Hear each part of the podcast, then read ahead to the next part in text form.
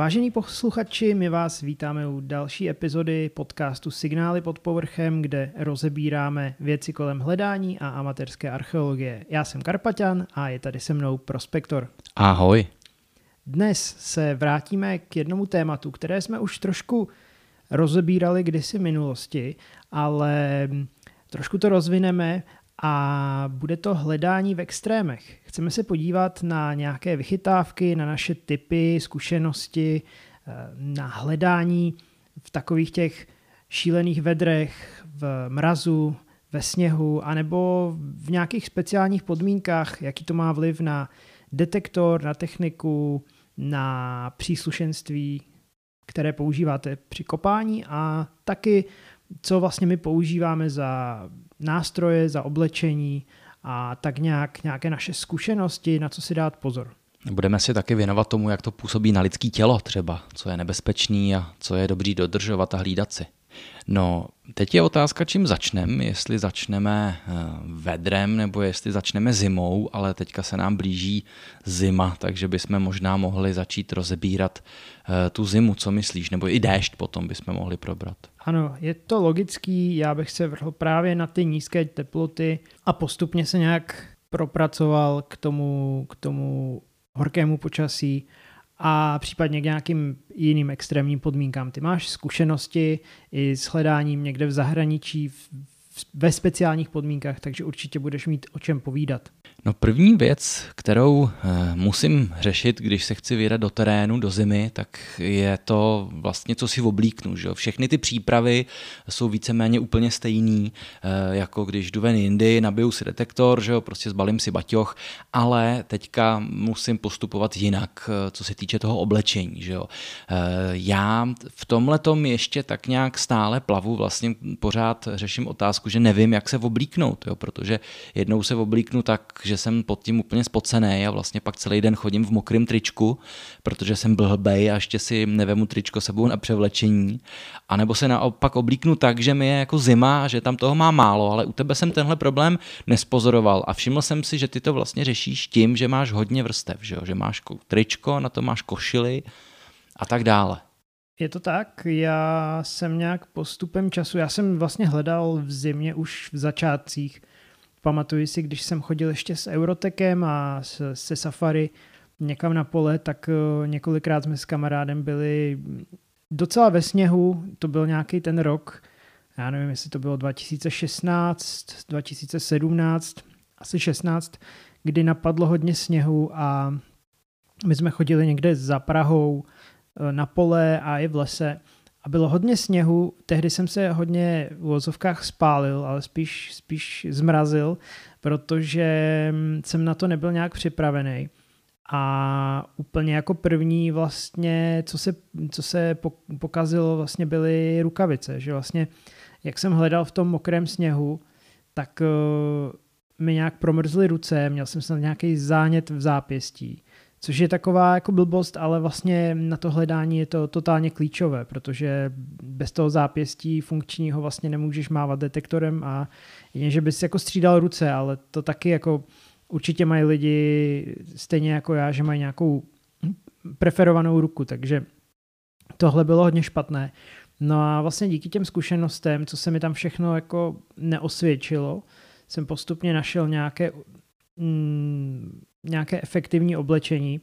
Vlastně ono je to tak, že já používám ty spodní vrstvy stejné jako v létě, takže nějaké bavlněné tričko, bytelné, mám prostě trička na hledání speciálně, to určitě máte i vy ostatní, že máte prostě běžné trička, pak jako nějaké, já nevím, slušnější trička, pak máte trička na hledání. Prostě takové ty, které když se zničí, tak vlastně to je jedno, ale zároveň musí být, uh, minimálně ty na zimu by měly být z kvalitních materiálů a držet, držet teplo. No a potom vlastně na tom tričku uh, mám košili, takovou tu flanelovou košili, vlastně docela teplou, taky docela jako drží a generuje to teplo.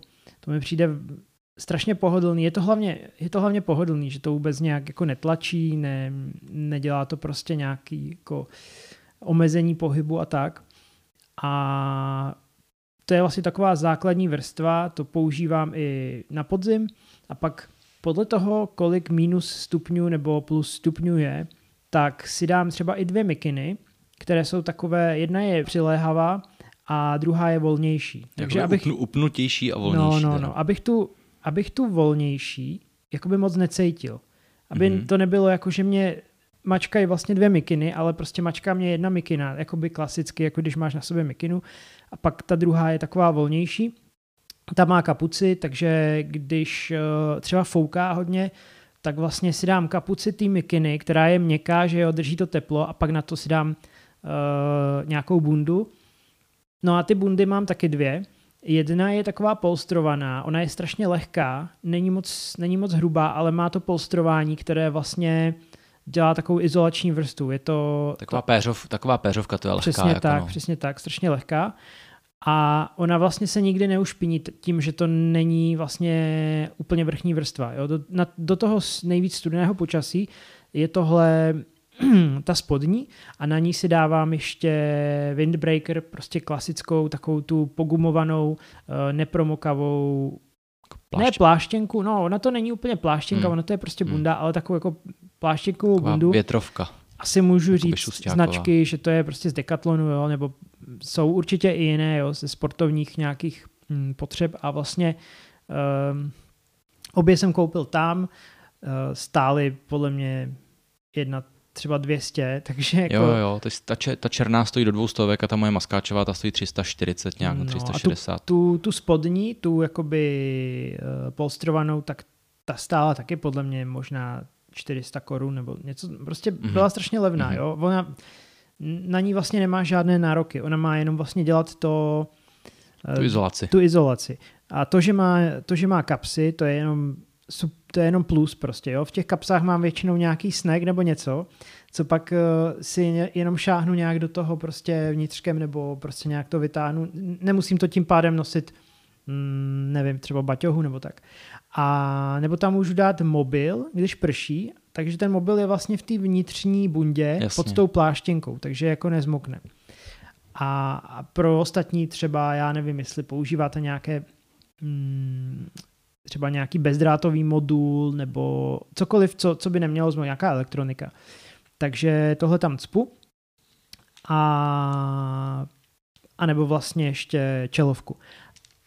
A tím pádem na, na, na té polstrované bundě mám tu, tu pláštěnkovou, takže ani když prší, ani když fouká, vůbec necítím, ani, ani mráz necítím, jo? že vlastně tím, že mám tu spodní polstrovanou a na to dám tuhle takovou jakoby neprodyšnou, neprodyšnou tak uh, absolutně prostě necítím žádný mráz. Pak už vlastně uh, další problém jsou kalhoty a v zimě samozřejmě mám prostě zateplené kalhoty, takové nějaké lovecké, to, toho je na trhu spousta, to si prostě na těch kalhotech nesmíte šetřit, protože hmm, hmm. vlastně nohy, jakmile vám zmrznou, tak uh, do celého těla vám to vystřeluje a prostě máte problém.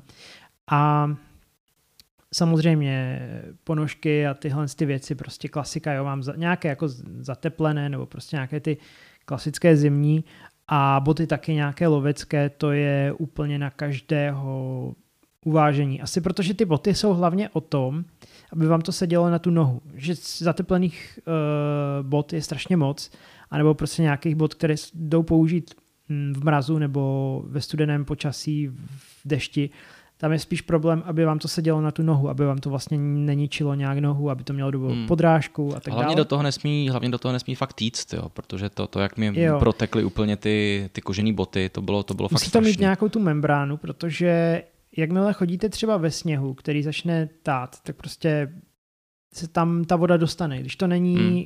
když to není vodotěsný nebo nemá to nějakou tu membránu, anebo to není nějak speciálně naimpregnovaný, což by se mi nechtělo dělat po každém hledání, tak eh, to se vám tam dostane a vlastně máte jakoby kompromitovaný celý, celý svůj outfit, protože s mokrýma botama prostě hledat nemůžete, to je jako nesmysl. No, můžete, no. Teď jsem to v únoru, jsem to vydržel celý den, že jsem měl úplně mokrý boty. Jasně, no. úplně no. ale prostě, nohy a... prostě má, může to mít pak důsledky. Dopadlo to špatně, přesně tak. No. Takže když si to spočítáme, ty máš v té zimě, ty jsi říkal, že máš teda to tričko bavlněný, to je jedna vrstva, potom druhá vrstva je košile, potom máš dvě mikiny, to je třetí, čtvrtá vrstva, potom máš tu prošívku a potom máš tu šestou vrstvu, teda tu, plá, tu, tu plá, jakoby pláštěnku větrovku. Jo.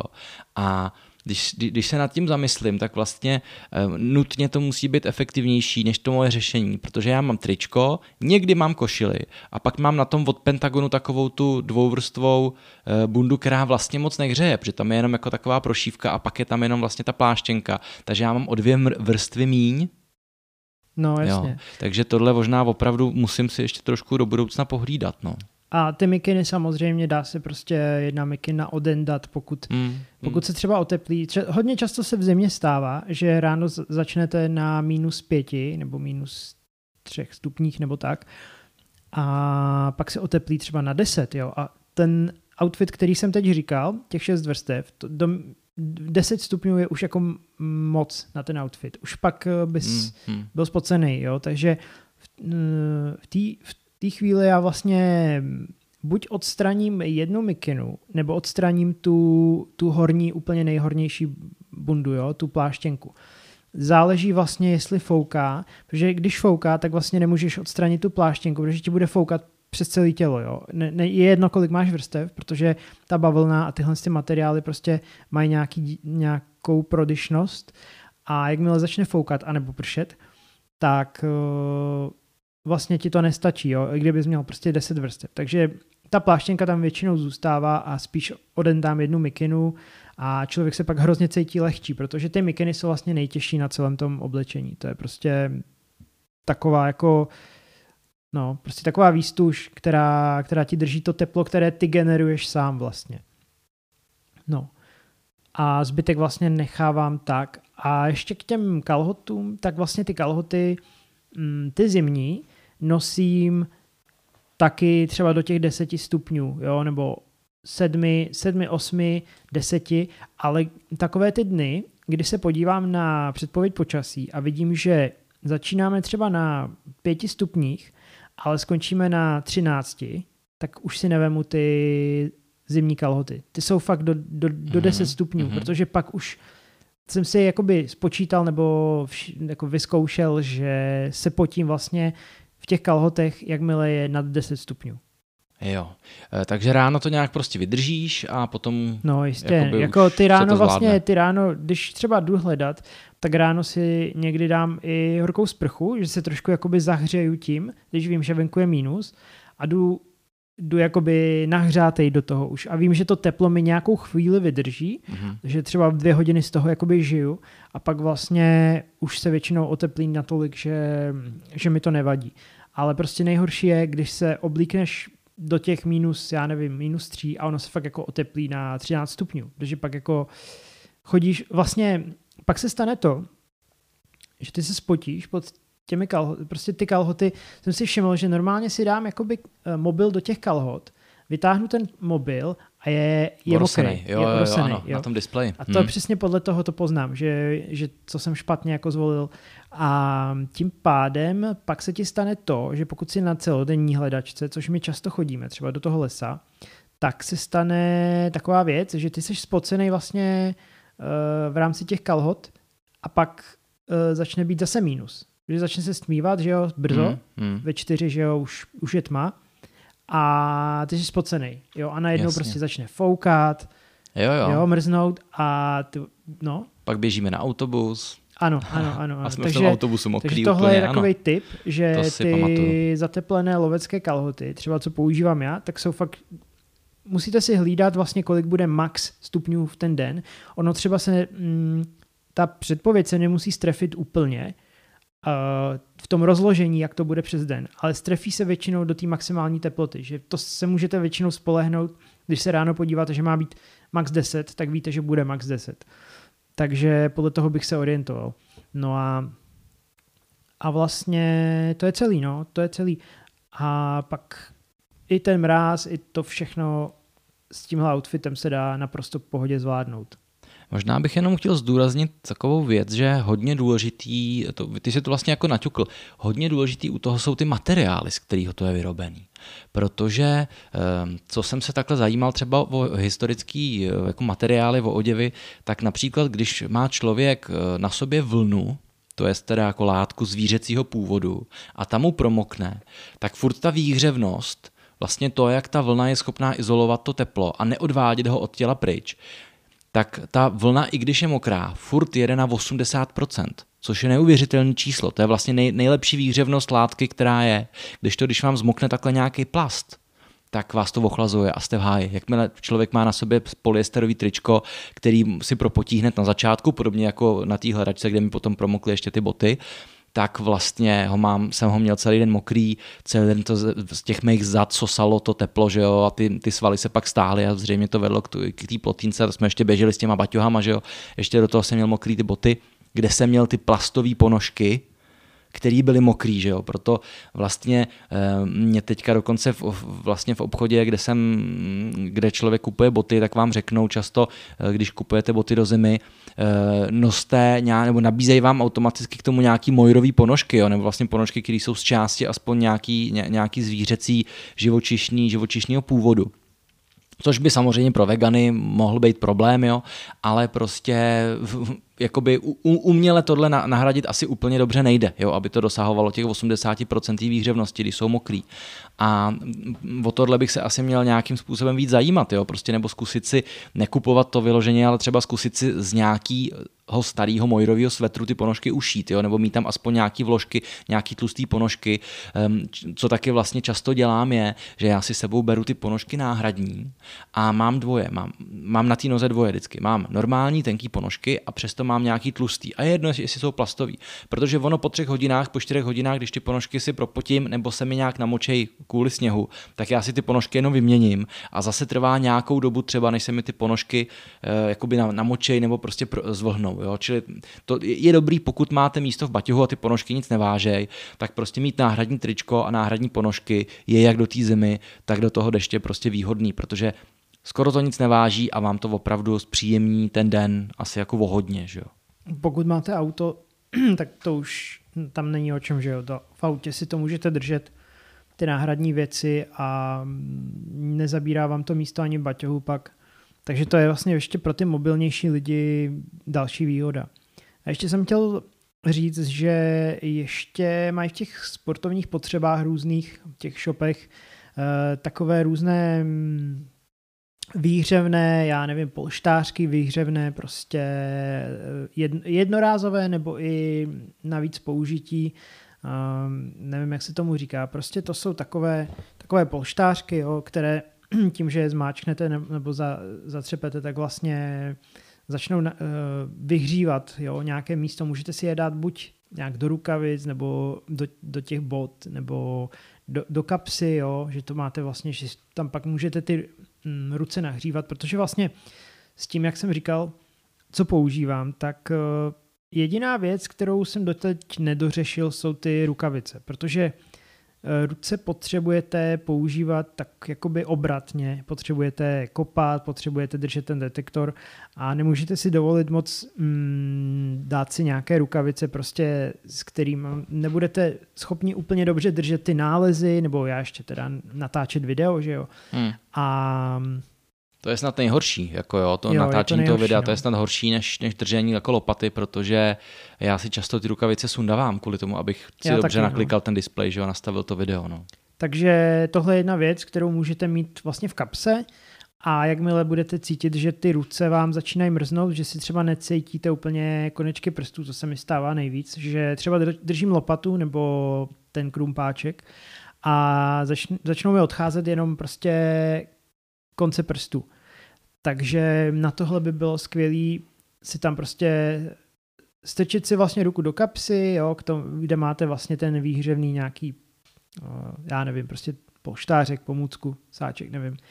A tohle, tohle mám v plánu zkusit, už jsem, už je mám i nakoupené, jenom uh, jsem nějak neměl často vyzkoušet a posledně jsem si je zapomněl vlastně doma. No a pak ještě taková vychytávka, která jakoby úplně stačí na to selský rozum, že jo, ale prostě uh, termoska vlastně s čajem, že jo. vlastně ta termoska s čajem dělá fakt jako velký rozdíl, když člověk je třeba na 8 hodin, takhle venku a je někde kolem té nuly, tak ten čaj, jako já jsem se tomu docela bránil dlouhou dobu, protože nevím, měl jsem takový bezčajový období a taky prostě hmm. se mi nechtělo tahat sebou další, je to další Je to krám, těžký, no, je to ale tak člověk krám, by tahal to, stejně vodu většinou, no, sebou nějakou. Jo, jo dá, se, dá se tím částečně nahradit ta voda, jo, že pak si vemu jenom třeba půl litrovou vodu a když mám velkou termosku nebo nevím, sedmi, sedmi decku nebo litrovou, teď se nejsem jistý, tak to stačí naprosto. A ten čaj prostě si dáte každé, já nevím, dvě hodiny nebo tak stačí a fakt vás to zahřeje. Jo. Je to, fakt, vás, fakt vás to může zachránit. No, je to prostě. nějaká energie, prostě, kterou člověk přijme přímo dovnitř, že jo, zase nám to nějakým způsobem pomůže. Ještě k těm vyhřívacím pomůckám, že jo, oni jsou dvojího druhu. Jedna je chemická, to je, jsou vlastně asi ty polštářky, které jsi objednal, s tím, že tam je nějaký gel, který eh, já, když do, do toho gelu udám nějakou počáteční energii, většinou tam bývá plíšek, kterým tak jako lupnu a rozjede se řetězová reakce a vlastně ten gel začíná tuhnout v krystalky a probíhá nějaká ta exotermická reakce, kdy vlastně se během té chemické reakce vylučuje teplo ven, o to my se zahřejeme. A ty sáčky jdou používat vlastně víceméně do nekonečna, dokud se to nějak neprotrhne nebo nezničí, protože ono stačí to pak ohřát zase v horké vodě a ten stuhlej gel, ty krystalky se zase promění v tu tekutinu a my vlastně jakoby nabijeme dopředu uh, si takhle ten polštářek. A pak je ještě, jsou druhý, je, je druhá, druhý nějaký způsob, jak se zahřát a to je vlastně elektricky. My známe ta, pro babičky takový ty různý zahřívací dečky a tak dále, ale ono se to dělá i v malém provedení. Dělá se to jako třeba beder, bederní pás, nebo se to dělá jako vložka do bot. A tam je zase nějaký jakoby vyskratovaný víceméně obvod, nějaká cívečka, eh, kterou buď si zapojíme do vlastní powerbanky, anebo se k tomu nějaká taková v úzovkách powerbanka, která se nabíjí, dodává takže si můžete vyhřejvat i eh, elektrickým způsobem, jo? že budete mít prostě v kapse velkou powerbanku, rozvedete si kabely do bot, do, do vložky do bot, rozvedete si kabel ještě do bederního pásu a může vás to takhle zahřívat.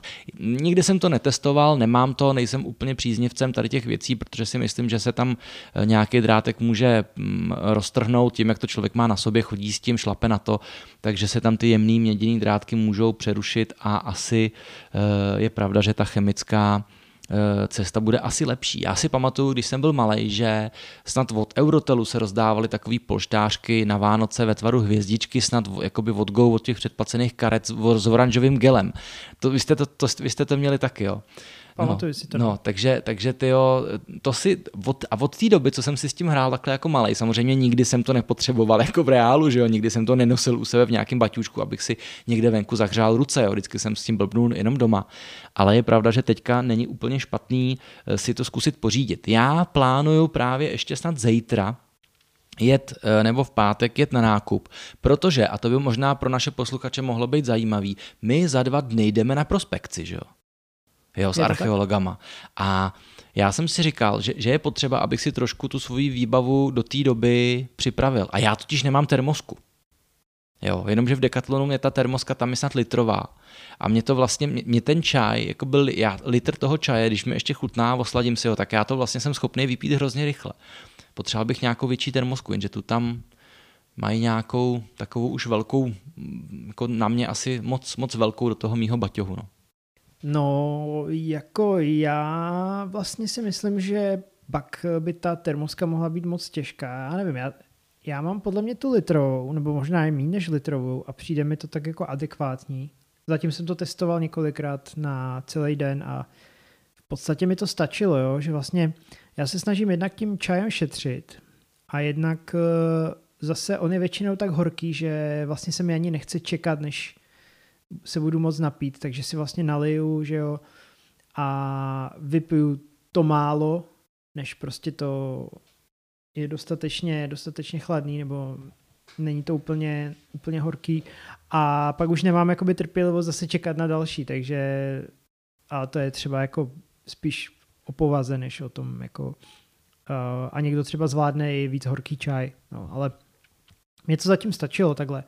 A přijde mi, že teď už vlastně ten baťoch, když je naplněný i s tou termoskou, takže už to je tak jako max, co, co, co bych jako zvládl celý den někde tahat. Jo. To už pak bych asi na to nadával.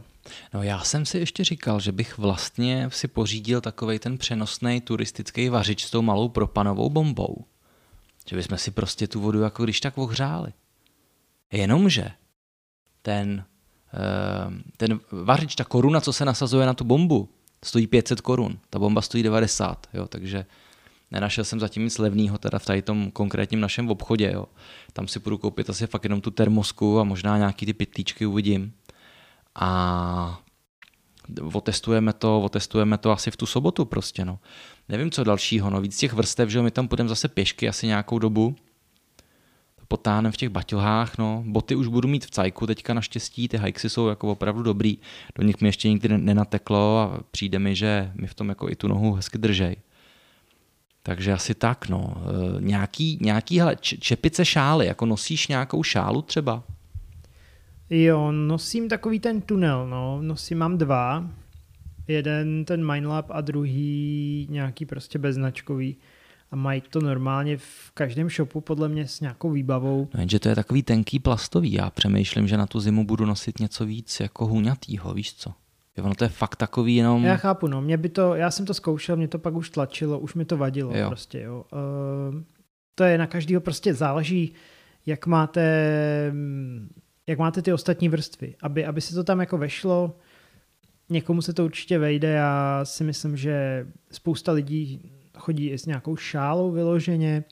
Čepici nenosím, protože místo čepice mám jednu kapuci, druhou kapuci, takže to mi stačí, to je tak akorát. Prostě takový kapucín. No, tak ono to jako blokuje vlastně, ono ti to chrání i ten krk docela, jako když máš ten tunel nebo nějaký, uh, nějakou šálu, tak ti to chrání vlastně celý dokupy, je to vlastně, jsi úplně zabalený. Zatímco kdybych měl čepici, neměl kapuci, tak bych podle mě měl odhalený někde prostě vzadu krk nebo někde prostě bych to měl odhalený. Prostě byla by tam nějaká mezera, přes kterou by foukalo anebo pršelo. Zatímco takhle jsem naprosto v pohodě. Jediný, co mi vadí, že když mám ty dvě kapuce, tak někdy vlastně neslyším signály, ale to je tím, že vlastně nepos, nepoužívám sluchátka, hmm. takže hmm. u lidí, co mají sluch, sluchátka, tak jim to nebude vadit. A podle mě většina lidí chodí asi na sluchátka, nevím, teď jako nechci spekulovat, ale uh, jako zvládám to i tak. Jo. Musíme to... udělat anketu. Já vím, že už jsem ji jednou dělal, jestli lidi chodí se sluchátkama nebo bez, ale nepamatuju si ten výsledek. Třeba to není jako, že většina, třeba to je půl na půl, jo. třeba by nás to překvapilo opravdu. No tak jako začátečníci nechodí se sluchátky, protože začátečníci vlastně nemají detektory, buď které umí sluchátka, asi každý detektor umí sluchátka dneska, ale uh, nemají prostě tak příjemně vlastně propojitelné ty sluchátka s tím detektorem, takže nechodí na sluchátka, že jo.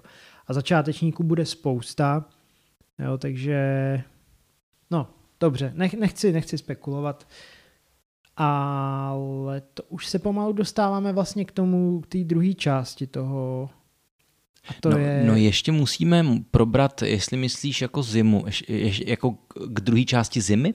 No, Jo. Vlastně elektronika. To je, to je elektronika, přesně tak. Přesně tak. Eh, ještě jsem chtěl doplnit k tomu oblečení. Já jsem nedávno zjistil, když jsem si vy, vyrobil několik kápí nebo takových těch vrchních středověkých částí, že to je úplně skvělá věc. Jo, protože vy tím máte přikrytý ramena, máte tím přikrytý ten vršek toho torza, nepotřebujete víceméně šálu, protože vám to končí někde u brady máte v tom zabolenou kompletně tu hlavu. A ještě když máte vzadu takovej ten kašpárkovský, já nevím, jak tomu říct, tu špičku té kutny, tak vy si můžete obalit buď kolem krku, když ji máte dostatečně dlouhou jako šálu, anebo kolem čela a vlastně si přitáhnout tu kápy jakoby k čelu jo, tu kapucu. A je to úplně výborný, vůbec nechápu, že se to jako dostalo z módy, protože je to neuvěřitelně praktický. Vy se do toho můžete kompletně zabalit, nebo si to můžete udělat i vzhůru nohama, dát si to jako takový turban, takže prostě v létě e, máte z toho i takový klobouk, jo. A to je, úplně, to je věc, kdybych sehnal nějakou pěknou starou jako vlněný nějaký kabát nebo něco, ušít si z toho prostě na hledání tuhle tu kutnu, jo, nějakou prostě olivovou, zelenou nebo hnědou, aby to vypadalo jako trochu moderně to by, to by, mě, to by mě hrozně bavilo tohleto, jako, tohleto nosit. Oni asi chtěli ukazovat ty paruky, co nosili, že jo, pak v pozdějších dobách, takže prostě nemohli mít tohle. To je pravda, no. Oni si to nemohli rvat, že ono to ne, i když ono v 15. století potom se tam objevovaly ty knoflíčky, to jsou i takový ty naše rolničkový, co známe, takže to vlastně bylo zapínací, hlavně dámy to měly zapínací právě kvůli účesu. Ale potom prostě se to jako ehm, vytratilo, že oni pak začali používat ty španělský límce ještě taky, že no, jo, v tom 16. No. století. A možná, možná, že to je taky důvod, no. Vykvetli prostě, nemůžeš vykvést přes je, to, je to tak. Je to tak. No dobře, takže teďka teda eh, zpátky z historie do současnosti, eh, do technologicky, eh, do přetechnologičtěné doby a to je teda téma, který je vliv teda zimy na ty naše stroje milovaný, na ty naše detektory. Že? Ono vlastně tam nebude asi nic, nic speciálního, nic, co bychom neznali víceméně eh, od mobilních telefonů, že jo? protože prostě jsou tam nabíjecí baterie, je tam displej a je tam elektronika. Je to tak, eh, první, co asi nás všechny napadne, je vlastně ta baterie. Že ta baterie v zimě se chová trošku jinak, že jo, prostě tam probíhají ty chemické reakce, které, které vlastně teplota hodně ovlivňuje. Jo některé urychluje, některé zpomaluje a vlastně hlavně na tu baterii má největší negativní vliv vlastně střídání těch teplot, což jako se chtě nechtě děje, tím, že jdeš vlastně z toho mrazu pak do tepla a naopak a tím pádem, tím pádem ta baterie prostě se jí zkracuje životnost a zhoršuje se jí vlastně kapacita, takže takže to je takový neduch, vlastně, který se děje asi vš, na vší elektronice, která má jakoukoliv, nebo hlavně ty uh, litiové baterie. No a bohužel prostě, uh, když člověk chodí hodně v těch mrazech nebo v, v tom sněhu, že jo, záleží ještě, jak je ta baterie umístěná, vlastně jestli je někde v nějaký rukojeti, v nějaký tyči, anebo jestli je v cívce, anebo jestli je prostě ještě někde jinde. Eh, podle toho, jak moc jde do kontaktu asi s tím sněhem, anebo s tím mrazem, protože když to je jenom s tím studeným vzduchem, tak určitě to má nějaký efekt, ale nebude tak hrozný, jako když je to obalený v tom sněhu. Dokážu si představit, že třeba na ten Deus, když chodíte v tom sněhu, který se hrozně lepí na cívku, takže se to obaluje, obaluje, obaluje, až se to vlastně obalí ta baterie, že jo, pak si to musíš oklepat nějak. No, uh, sám vím, že u toho Equinoxe mi to životnost baterie hodně zkrátilo. Tam, tam se to hodně projevilo. I když to je v tom, když to je v té rukojeti, ale zase já často pokládám ten detektor na zem, když kopu. Člověk to položí vlastně do toho sněhu, že jo. A někdy se člověk z toho nálezu raduje klidně i půl hodiny a leží to tam vlastně fotí, furt. Fotí, no. jo, hmm. natáčí, raduje se. Takže půl hodiny detektor leží vlastně v tom sněhu. Pak ho nějak teda zvednu uh, tou mojí rukou, jak ho držím, tak asi to trošku jako nahřívám, ale ne dostatečně na to, aby to prostě, no, aby to mělo nějaký jako zásadní vliv, pozitivní myslím. A teď třeba jsem si měnil baterii na konci léta, protože prostě jí tak klesla ta životnost a myslím si, že nebylo to tím, jak jsem jí nabíjel, nebylo to tím, jak prostě, že bych něco dělal špatně, bylo to prostě tím, že jsem jí hodně používal. Prostě si moc hledal, to je špatně. No, no, no, jako musím říct, že v zimě jsem hodně chodil, že jo, našel hmm. jsem ten brakteát, hmm. našel, našli jsme s kamarádem ten nějaký výsyp stříbrňáků, eh, našel jsem v Praze, ve městě jsem našel minci, jo. No to bylo před rokem, to hledám ve městě, že jo, už. No, no, no, no, no, takže já jsem chodil fakt hodně, eh, jak s Equinoxem, tak s Deusem. A s tím Equinoxem jsem chodil právě les, kde bylo asi 15 cm sněhu a tam to podle mě, to, to byl kámen úrazu, že já vlastně potom, co jsem tam našel ten brakteát, tak jsem tam začal jezdit každý druhý den skoro a, a myslím si, že ta baterie dostala hodně silný jako záhul z toho. A třeba to nebylo tu teplotu, ale jenom prostě tím používáním, že to jakoby častokrát ne, já si myslím, nabíjel, že to bylo tou teplotou, protože v té době mi vlastně začala klesat i výdrž baterie vlastně mobilu. Jo. Takže to bylo úplně vidět, mm. že to je najednou. Jo. Mm. A myslím si, že se mi tehdy vybila i dohledávačka nějak jako na hledačce přímo. Jo. To, mm. už mhm. bylo jako, to už bylo na jaře, ale vlastně nabíjel jsem ji někde v, zim, někdy v zimě. Takže vlastně během té zimy jsem si ji jako vypotřeboval. A to bylo poprvé, co se mi vybila fakt v terénu. Mm. Takže no prostě musí si člověk na to dávat pozor, eh, zbytečně jako to nedávat třeba do toho sněhu, do toho, nebo prostě, já nevím, do studené vody nebo něco takového. Nedělat tohle, ale stoprocentně tomu zabránit nejde. Prostě musíte počítat s tím, že když chodíte do toho mrazu, nebo do těch teplot, já nevím, kolem pěti stupňů, tak ta baterie začne časem prostě degradovat. Začne. Musíte už jakoby myslet na to, že OK, hmm. budu ji muset za nějakou dobu vyměnit. No, od, od toho jdou prostě ty baterie vyměnit. A to jsem se tě chtěl zeptat u toho Mindlab Equinox. Ty jsi tu baterii objednal, ona ti přišla a ty jsi si ji byl schopný sám vyměnit a je, jako počítá se s tím, že teda zákazník si sám vymění baterii a neporučí se záruka nic. Je to jakoby uživatelsky na to dělané, že tam nějaký konektor, nemusel se vlastně nic pájet, jo, jo, že jo, jo, a tak dále. Jo, jo, jo, akorát teda Myslel jsem si, že to bude, že mi bude stačit obyčejný šroubovák, ale jsou tam takové vlastně jakoby imbusové nějaké různé... Šestiúhelníky nějaký. No, no, no. Ne no. hvězdičky, ale šestiúhelníky. Jo, jo, jo, jo. A jako jsou to dvě velikosti. Já jsem myslel, že mi bude stačit ten jeden imbus a nevím, proč je to vlastně udělaný, že jsou tam dvě různé velikosti, proč to není všechno v jedné velikosti. No každopádně jsem prostě byl jako asi v klidu. Uh, rozmontoval jsem ten kryt na začátku, to bylo jednoduchý, nebo jednoduchý to nebylo, jo, vlastně uh, ono to bylo docela dobře utažený, logicky, aby to prostě nepropouštělo vodu. A když jsem to rozmontoval, tak jsem si říkal, super, a teď už jenom vyndám baterie. A teď jsem zjistil, že tam je další vlastně šroub a ten je menší, na menší imbus, jo, a takový malý imbus jsem ani neměl. Takže jsem mm-hmm. zkoušel různě jako nůž, prostě zkoušel jsem různé nějaké, nakonec jsem, já už ani nevím, čím jsem to udělal, prostě nějakou jako úplně věcí, která na to není určená. Trošku jsem se bál, že jsem to i nějak jako škrábnul, ten, ten, ehm, ten šroubek. A vlastně jako povedlo se mi to nakonec vyndat, ale jako čekal bych, že, že prostě mě na to někdo upozorní, nevím, viděl jsem to někde v nějakém, já jsem, sam, jsem samozřejmě díval na video, abych, eh, nevím, neudělal něco špatně. Hlavně jsem nevěděl, jak těžký je vytáhnout tu baterii, protože ta baterie je tam jakoby vakuově takovou, vsazená do takové, takového gumového obalu nebo plast, plastového a s gumou, aby to vlastně těsnilo, aby ti tam nenatekla voda. Přes tu baterii až do jednotky, že jo.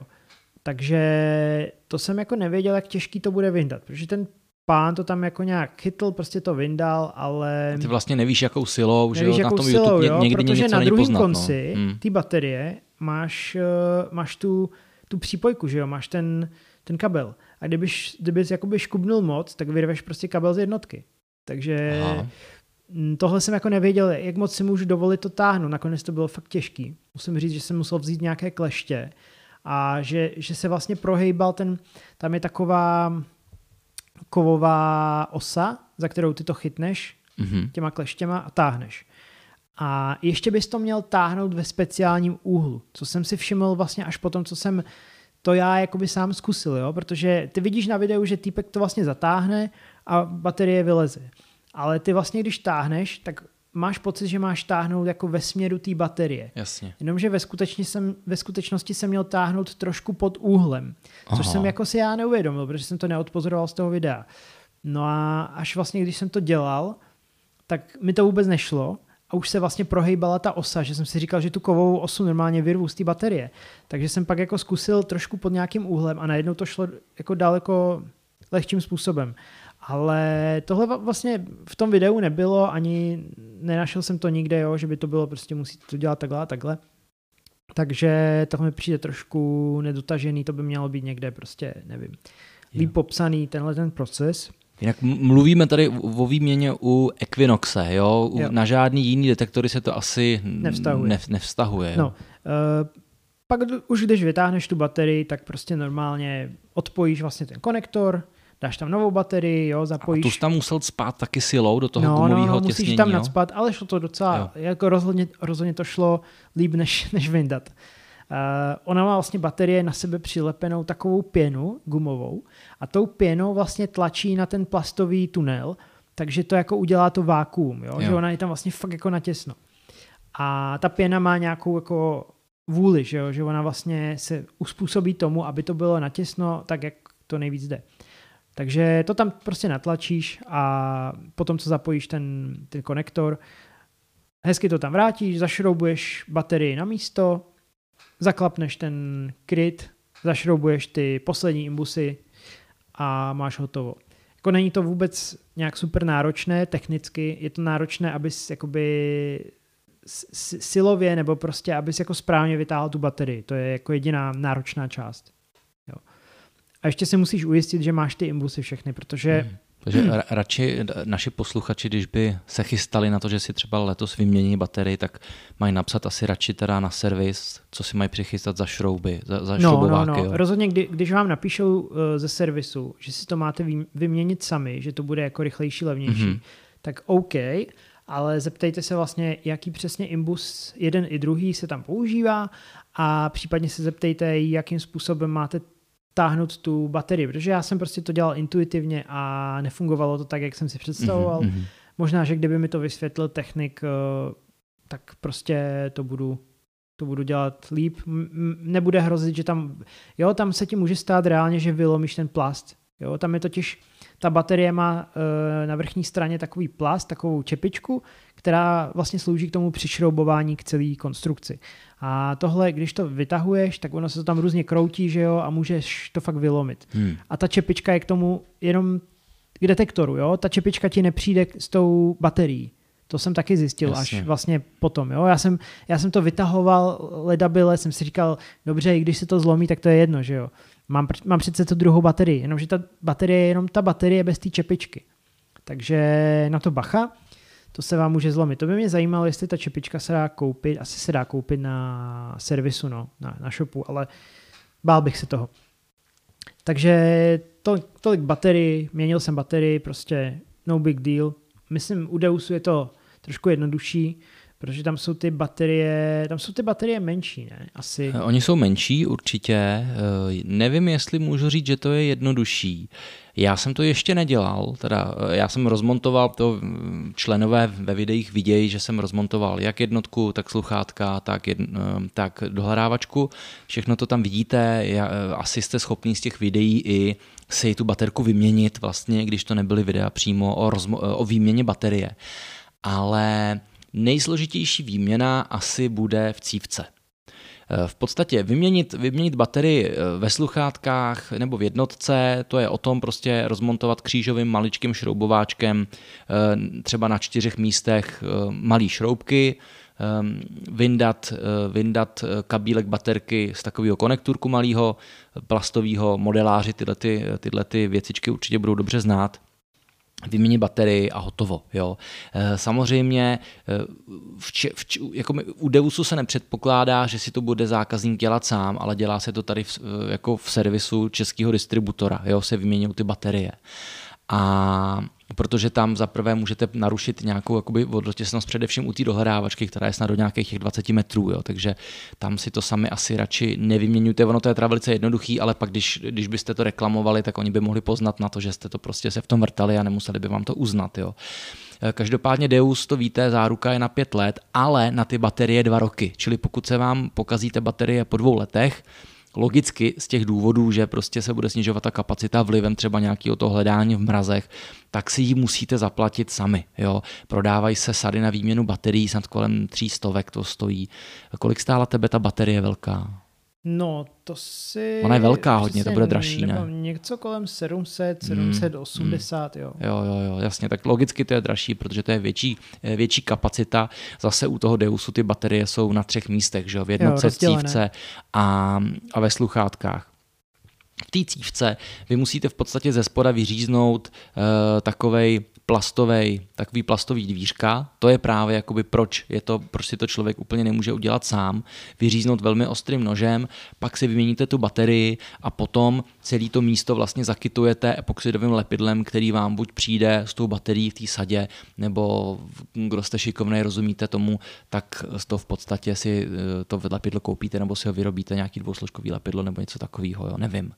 Ale tady se vám v podstatě už potom už nenabízí tak jednoduchá výměna té další baterie, že jo? protože vy to celý máte už zatavený, zalitý v tom lepidle a už teda nejde o tom, že už to není o tom, že vyřezáváte nějaký dvířka, ale že se musíte prodolovat tou hromadou toho lepidla, který jste tam nalili. Takže XP vlastně natolik věří svým bateriím, že nepočítají s tím, že byste potřebovali nějak jednoduše je měnit.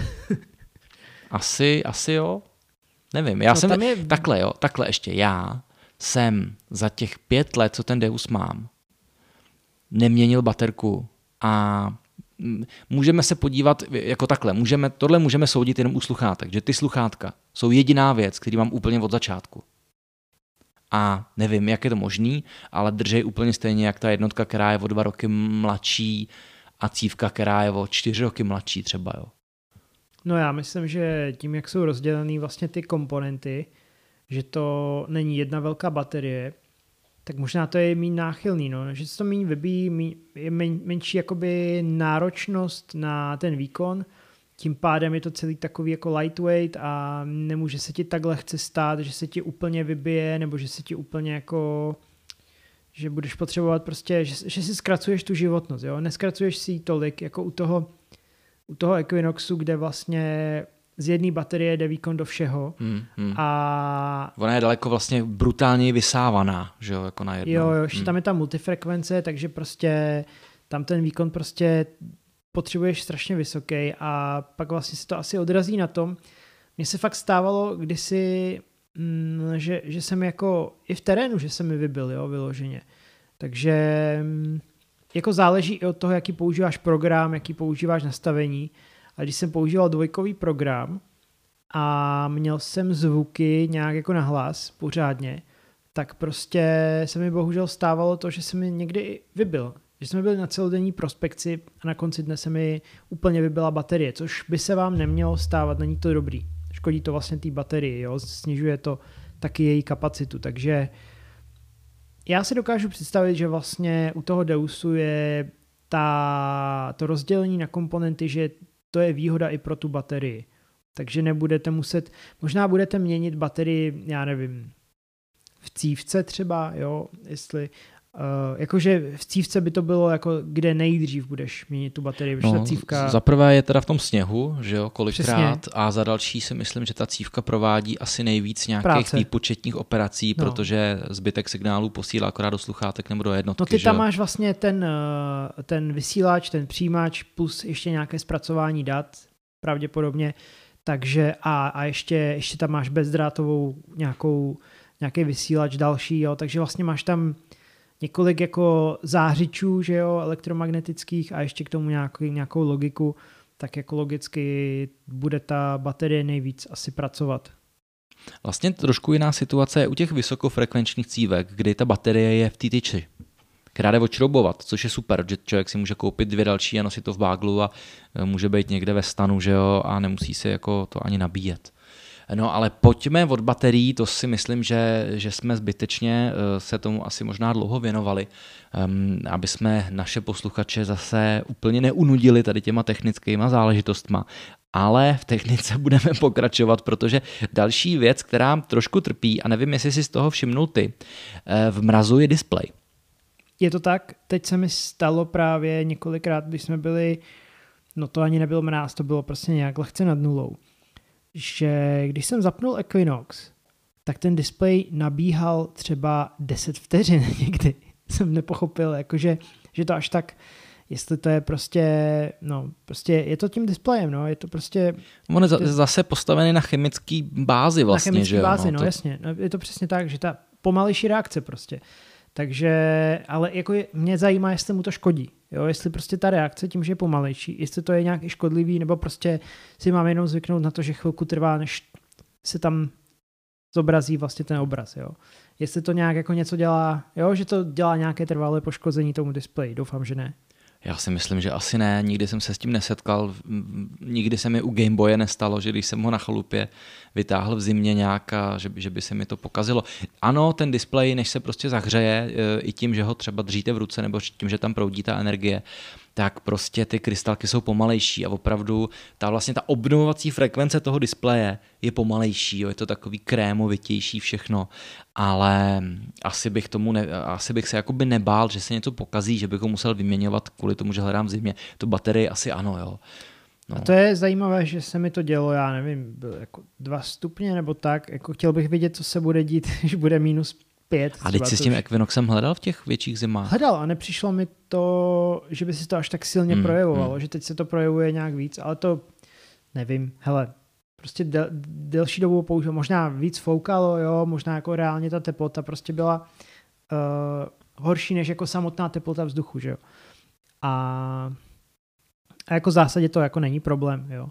Delší dobu se zapíná. Takže display, display si můžeme odškrtnout, jo, display je v pohodě, na, na ty baterky bacha. Hlavně ještě jenom připomenu, že pokud mm, ten detektor nepoužíváte, což mnozí z vás možná přes zimu používat nebudete, nabijte ho aspoň jednou za měsíc. To té baterce dělá dobře. Jo.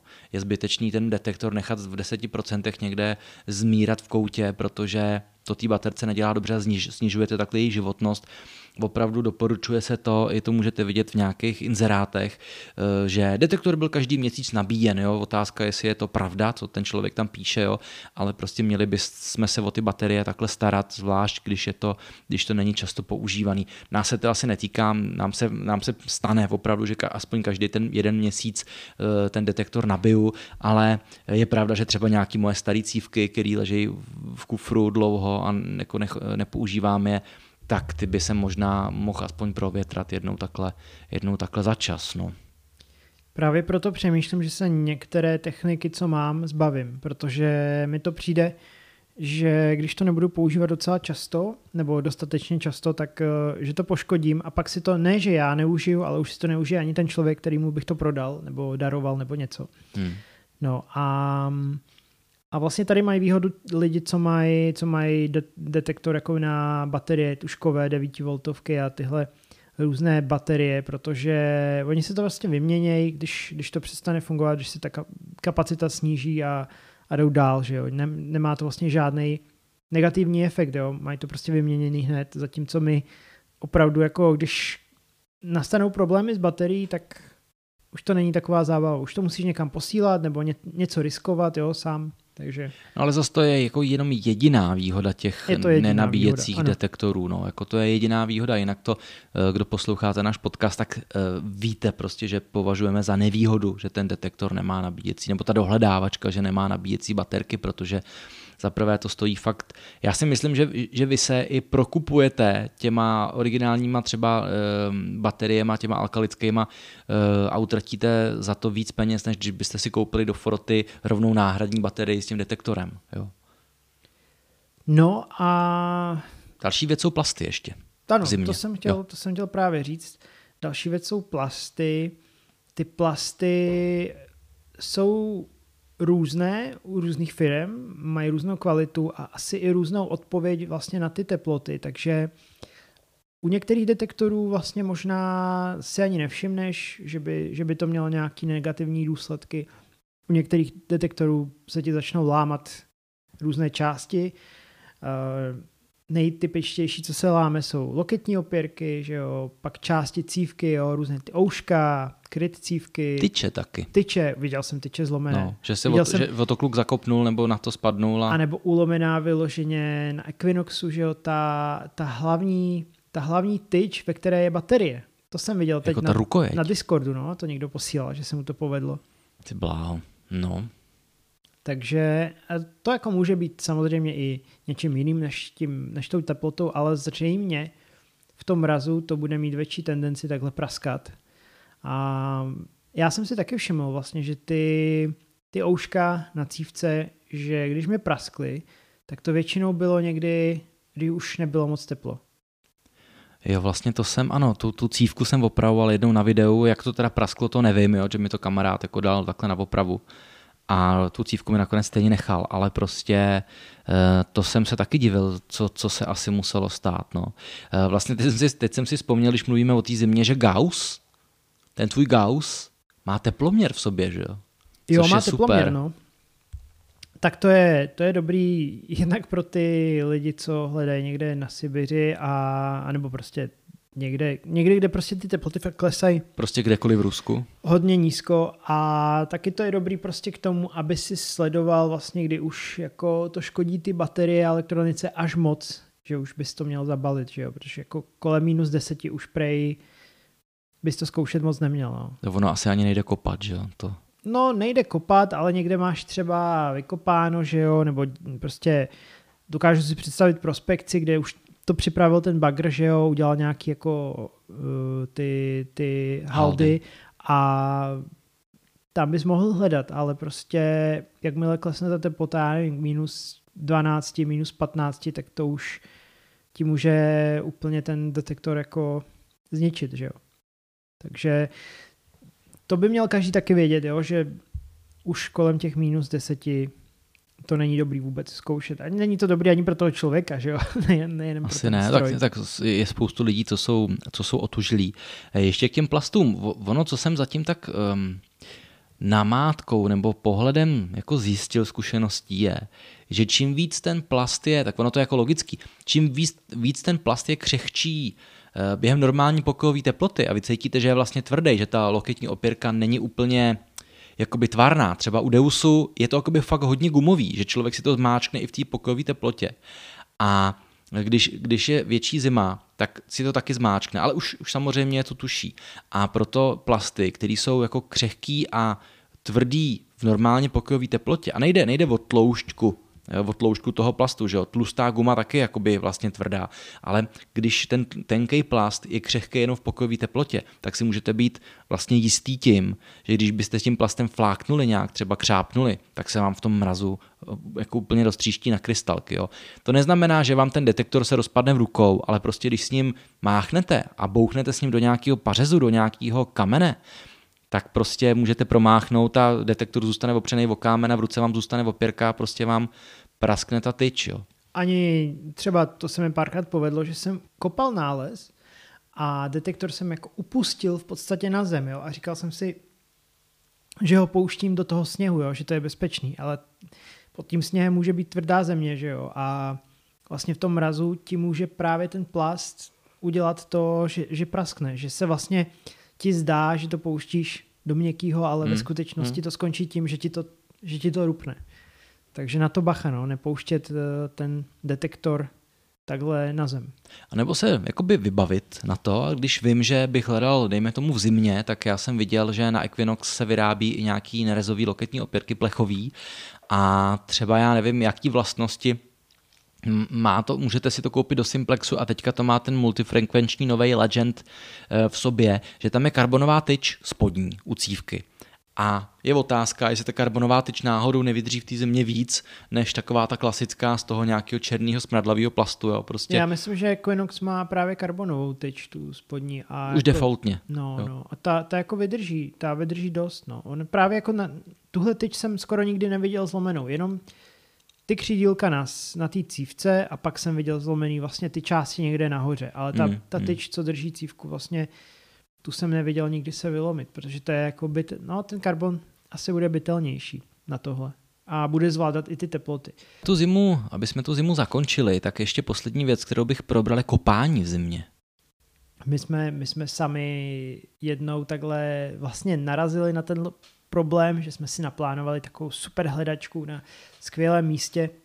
Myslím, že to bylo ještě v době, kdy jsme měli první společná videa a No, my jsme asi vyprávěli ten příběh už kdysi dávno, že jsme dorazili na místo, jo, a prostě zjistili jsme, byli jsme tam hrozně brzo ráno. Bylo, to, bylo, to byl březen 2018, myslím. To jsem ani nevěděl, že to byl březen. No, asi jo. To jsem se nastěhoval do toho nového bytu totiž. Jak jsem pak řešil, že jsem tam zapl to, nechal zaplít to topení, že jo? No a my jsme dorazili vlastně na místo hrozně brzo a říkali jsme si, že super, budeme hledat celý den, to bude super.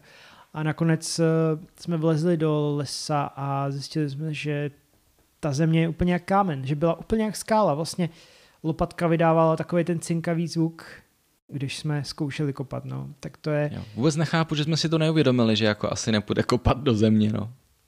A nebo jestli v Praze prostě bylo o pár stupňů víc, že jo? Já si myslím, že jo. Že Všude bylo jako, bláto. Proč by tě to napadlo, no. že my jsme ani neměli zkušenost s tím, že kolik stupňů musí být pod nulou, aby nešlo kopat vůbec. A to je ta otázka, kolik stupňů musí být pod nulou, aby nešlo vůbec kopat? Je to nula? Ne, A nebo je to nula. minus čtyři až třeba?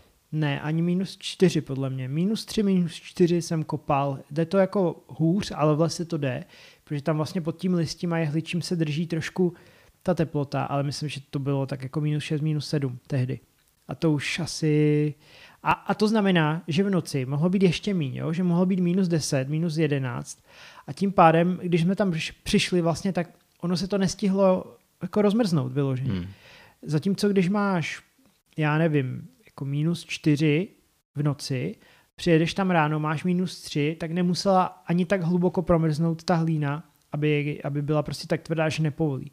Takže si myslím, že v tomhle byl kámen úrazu, to byla super, super studená, super studené jaro vlastně, takže to se moc jako neopakovalo od té doby, což naštěstí. No já si pamatuju ještě, že se, že se mi stalo, když jsem kopal takhle nějaký louce nebo taky asi v lese, že vlastně třeba první dva centimetry byly fakt zmrzlá hlína a pod tím už ta hlína byla normální, že já jsem byl schopný vzít ten, ten drn jakoby, nebo ten střep, který jsem vyseknul tou lopatou v ruce a pod tím už byla normálně nějaká drolivá, drolivá hlína, kde byl nějaký ten nález, jo, ale bylo to zajímavé to kopat, že napřed člověk narazil na takový odpor a potom jako tvrdou čokoládu to vlastně projelo dolů eh, do té do tý rozdrobené hlíny. No. Já jsem právě jednou takhle rozkopnul stříbrňák. No. To byl jeden asi ze dvou, ze tří mincí z těch, já nevím, šíleného množství, co se mi kdy povedlo takhle rozseknout. Tak tohle bylo poprvé, co se mi to stalo.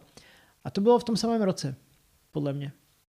To bylo právě to, to samé jaro, ta samá zima. Zima 2018 teda. Která prostě způsobila, že jsem nějaký stříbrňák takhle rozsekl. A vlastně to bylo tím, že právě jsem se snažil vysekat ten eh, drn, ten, eh, tu hlínu a vlastně jak, jak jsem měl ještě tehdy Safari, že ono nemělo tak dobrou tu separaci, neukazovalo tak přesně, kde ten nález je, mm, tak když byl hluboko, a on byl hluboko. Takže jsem prostě sekal, sekal, sekal, až jsem prostě nasekal i tu minci. Takže a toho se vždycky bojím vlastně od té doby, když kopu někde, kde je zmrzlá hlína, že se mi tohle stane. No, já si myslím, že jsme tu zimu asi vyčerpali.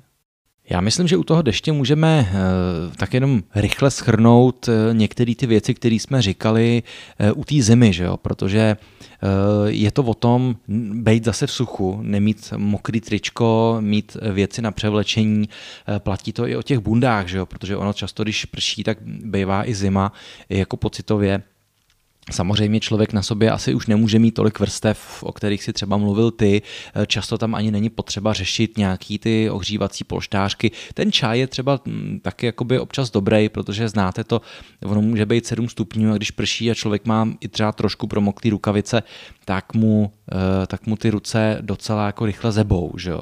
Ale Především se to týká trošku i té elektroniky, nebo jestli bys možná k tomu v oblečení chtěl něco dodat k těm botám? Mm, asi, asi to, že vlastně dobrý nápad je, když prší, tak mít náhradní rukavice. A případně já to nejenom jako do deště, ale třeba když jsme hledali na, rybník, na rybníku nebo na nějakém v bahně prostě, jo, na vypuštěných nějakých nádržích a tak, v rámci prospekcí, tak jsme měli gumové rukavice. Je to dobré, protože vlastně, když prší nebo když hledáš někde v blátě, tak ty klasické rukavice ti strašně rychle nachytají to bláto. Za prvé si všechno rychle upatláš, za druhé strašně blbě se to čistí z těch rukavic.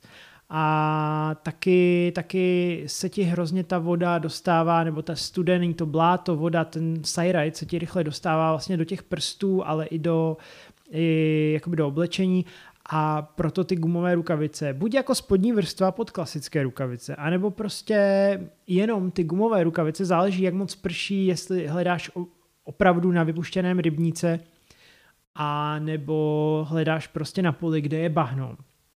Tak eh, bych to zvážil, já je nosím prostě sebou, vždycky takové ty v úvozovkách jednorázové, oni jdou použít je víckrát, ale Jako ty záleží. chirurgický, nebo jako ty no, v podstatě takové jo. ty chirurgické, uh, dá se to prostě případně i vyhodit, když, když to praskne nebo tak, ale uh, hodně, hodně mi to pomohlo vlastně, když, jsem, když jsme hledali na té vypuštěné nádrži, tak uh, jsem vlastně neměl problém. Jo. Vlastně archeolog sám nám psal, že si je máme vzít a myslím si, že jsem byl mm. jako jediný, kdo si je mhm. vzal mm.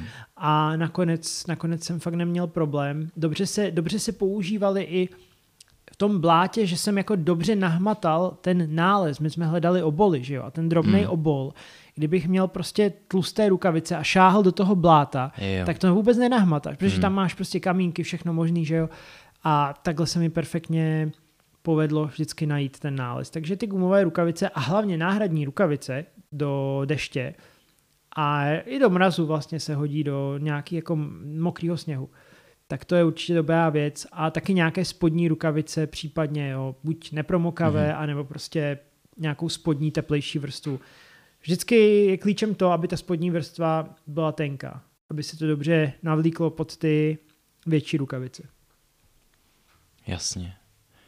Vlastně je pravda, že to bláto je takový vedlejší účinek toho deště, což je hrozně jako jasný, jo. ale podobně jako nemožnost kopat, eh, nemožnost kopat do hlíny, když je mráz, tak jako to rozblácený pole bývá v tom deštivém období, období docela jako problém, že jo? jako velký problém. A eh, Elektronika není asi úplně v nějakém nebezpečí, že by jí vyloženě ničila ta teplota, ale jde zase o tu vlhkost. Že jo? Musíme si uvědomit. A to jsem chtěl říct i na začátku, když jsme mluvili o té zimě, opravdu si prostudujte ty manuály k těm detektorům, protože vy tam máte napsaný rozsah, kdy ten detektor opravdu eh, by se měl používat mm, rozpětí od minus nějakého do nějakého plus, ale zároveň tam často bývá napsaný, v jaký teplotě se má nabíjet ta baterie, protože to je taky důležitý. A Zase eh, máte u těch detektorů, vy máte různé certifikace na to IP, že jo, jestli je to uh, voděodolný, je, eh, jestli můžete vyloženě potápět prostě ten detektor nebo tu dohledávačku do, do, nějakých, těch, eh, do nějakých těch metrů, že jo? ono to odpovídá těm tlakům, který vydrží nějaký to těsnění. Takže opravdu nepodceňte to, pro, prostudujte si manuál. Neustále vidím dotazy, kdy se lidi ptají, jestli je Deus vodotěsný, jestli je tahle dohledávačka vodotěsná. Teď to máte lidi napsaný v těch manuálech prostě a pokud to není v manuálech nebo nemáte manuál, tak je to určitě v tom e-shopu prostě napsaný. Nebo na stránkách výrobku. Přesně, přesně tak tak, jo. Čili uh, voda a detektory uh, taky prostě nemusí být jako vždycky, vždycky kamarádi, že jo. jo. Uh, tím bych asi ukončil ten déšť, projeli jsme to rychle, ale prostě týká se tam, vlastně týká se, vlastně dotýká se tam spoustu věcí, které jsme probrali v té zimě, až na to teda, že prostě se nemusíme tolik nabalovat, nemusíme chránit tu baterku. Že ale... potřebujete nepromokavý oblečení, to je asi Jde tam jasný. o vodu. No. No. No tak jo, tak teďka vlastně uh, prošli jsme si tím uh, tou zimou, prošli jsme si tím jarem a teďka se teda dostáváme uh, k tomu extrému a to je vedro. Jo, dneska se to jmenuje hledání v extrémech, proto neprobíráme, jak se nám hledá při teplotě 24 stupňů, že jo, ale prostě opravdu řešíme ty extrémy, který největší extrémy my jsme zažili. Že jo, jo. Tak u té zimy e, si říkal, že se ti prostě ničila baterka, e, nebo se ti vybil detektor, křupaly nějaký plasty, e, my jsme to i nějak odnesli třeba nějakou nemocí, že jo, já těma zádama, ty jsi třeba měl něco s tou rukou, že jo, taky. A teďka jsme u vedra, jo, tak prostě extrém, jaký jsou největší teploty v Čechách, no tak já nevím, nějaký čtyřicítky občas mohly padnout, ale musíme si uvědomit, že když nehledáme v lese, kde teda často bývá zase takový hrozný dus, dusno, teda nepříjemný, jo, a nějaký různý komáři, muchničky a tak dále, tak na tom poli tam není 40 stupňů, tam je ještě víc. Protože to pole, vy chodíte po rozpálený v podstatě mm, jakoby poušti, že jo, pustině. To pole, často se té poušti vlastně ho můžeme asi dost přirovnávat, protože ty, když si vemete ty obrovský eh, rozlohy některých těch jednotlivých polních celků, tak to jsou lány a lány, naprosto vysušený a vyprahlý zeminy, na kterou prostě ze, na kterou ze zhora praží sluníčko a na vás se to ještě odráží ze spoda, jo. takže určitě je důležitý se na to oblíct a připravit. Vlastně, když to je takové to světlé pole klasické, tak eh, ono to je takový, jakoby, když se na to podíváš z globálního, z vyššího pohledu, tak je to vlastně takové velké, uh, velké zrcadlo, že jo? které odráží vlastně tu teplotu přímo do tebe. Sála to, hmm, takže tam opravdu může být 50 stupňů klidně na tom poli. Bez problému. Vlastně jako v sauně někde, akorát akorát uh, ty seš oblečený, že jo, ty seš prostě nabalený a No, někde i ten detektor a nebo ta lopatka prostě jak se nahřeje, tak prostě je to tak, no. nepříjemný no. vlastně jenom držet to v rukou. Že jo? Je to tak, někdy se, někdy se ty věci rozpálej, že, že na to nejde ani pořádně šáhnout, když člověk to má odložený a třeba svačí. A k té sauně, no, uh, na to určitě můžeme, ale naštěstí se mně třeba často stává, když jsem hledal u krchlabic na políčkách, že jo, jak tam jsou ty, ty drobné mincičky, tak že tam profukovalo. A to je jako záchrana, jo? když vás prostě neustále ofukuje nějaký větřík, a to souvisí i právě s oblečením. Jo. Často lidi si řeknou, jo, je vedro, takže to já bych tam měl jít ideálně v plavkách, že jo na, tu, na to pole. Jo. Měl bych mít teda kraťasy, měl bych mít nějaký, jako, eh, nějaký le, lehoučký boty, eh, samozřejmě krátký tričko a nějakou kšiltovku. Jo. Jenomže to je, to je úplně jako mýtus, to je úplně špatně. Já, když jsem právě jel do té pouště a zjišťoval jsem si, co by člověk měl na sebe mít a díval jsem se na různý americký videa prostě z těch prérijních oblastí, co si člověk kupuje, co má na sobě mít, tak ono je to o tom opravdu být celý oblečený mít dlouhý kalhoty, mít dlouhou jako lehkou košili a nějaký opravdu klobouk. Kšiltovka je lepší než nic, ale kšiltovka je furt špatná v tom, že ona vám nekryje uši, nekryje vám krk, takže aspoň takový ten uh, buný head se tomu říká, to, to co nosíš ty, takový ten tralaláček. Panama. Větnamská Panama taková, že jo, to, co nosili Větnam, uh, vojáci ve Větnamu, že americký, tak prostě takový eh, klobouček, nebo rybářský klobouček, oni to nosí i rybáři, že jo? tak aspoň to, ale co se mi osvědčilo, je opravdu ten velký pouštní klobouk z Decathlonu, protože to je prostě opravdu širočina, eh, která mě skryje vlastně jako krk, krásně mi skryje uši, nepraží mi tolik do toho v obličeje a eh, taky jsem si tam koupil pouštní košily a pouštní dlouhý kalhoty, protože Zase jo, může to být reklamní trik a bla, bla, bla. budou všichni říkat, že to je reklama na jo, Decathlon. Jo, de- Decathlon nás... Ne, to, kupte si to kdekoliv, to mají i jinde, že jo. Prostě. Asi jo, Jedno. myslím si, že to ale můžou mít jako dražší, tyhle, ty, tyhle ty typy oblečení. Dobře, ale zase no. podpoříš no. třeba nějaký lokální, já nevím prostě, jo, neříkám Kupte si to, kde to najdete. Já jo? si myslím, kde že by, stačila, že a... by stačila i normálně jako košile, eh, pokud máte nějakou bílou košili, prostě do tanečních v úvozovkách, tak zase na tom poli budete svítit, ale prostě je to lehoučký, jo? je to prostě lehká bavlna, která vám bude volnější, ale prostě je, je fakt dobrý mít, eh, mít zakrytý i celý ty ruce. Vy si řek, řeknete, že to v tom se ale zapotíte, zapaříte, no to je dobře. Ono totiž, když se, když se spotíte a hned vám to z toho těla nevysuší sluníčko, tak přesně to mikroklima, kterou má, který máte potom mezi kůží a mezi košilí, tak to vás krásně ochlazuje. Jo? Prostě ještě když profukuje vítr, je to úplný ideál. Jo? Takže já, já fakt jako nemůžu dopustit na tuhle tu soupravu těch dlouhých kalhot, dlouhý košile, protože mě v tom nikdy nebylo vedro. Jo, a ne, hlavně jsem nebyl spálený, ta kůže není vystavená tomu sluníčku. Přesně, uh, musí to být prostě materiál, který dobře odráží, že jo, tu, tu, to, to teplo, to sluníčko. Uh, žádný černý věci, ale prostě něco, co, co hezky odráží, co nepohlcuje úplně tu teplotu, ale zároveň by to mělo pokrývat prostě tělo, aby na to nedopadalo, že jo, to záření. To je, to je pointa toho. Jo, právě přesně dobrým příkladem jsou ty beduíni, že ty jsou úplně zahálený od zhora dolů v nějakých hadrech a teďka my si říkáme, jak to, že se v tom neupečou, ale to jsou velice lehoučké tkaniny a právě i díky tomu, že jsou tmaví, tak se řík, říká se, jo, že v tom cirkule daleko líp ten vzduch, že se nějak jako, jak se to v tom ohřejvá nebo co, takže jim to v tom prostě jako nějak proudí a ten, ten, ten, ten, ten smrad, to, ta zapocenost se nějak jako odvádí pryč a že to v nich jako cir, vlastně dobře cirkuluje, jakoby, jo. Takže zkuste si o tom něco přečíst, podívat se na nějaký typy, na nějaký YouTube videa, co ty lidi jako tak nosej, pokud řešíte ten problém, ale eh, pár x, xkrát jsem se na to vykašlal a šel jsem prostě v tričku, um, v kraťasech na pole a měl jsem rudý lejtka, rudý ruce, ale to je taky proto, že já jsem línej a zapomnětlivý se mazat. Ty se mažeš, že jo? Jo, no to jsem taky začal potom, co jsem se dva roky po sobě spálil, fakt jako špatně, že jsem měl z toho horečky.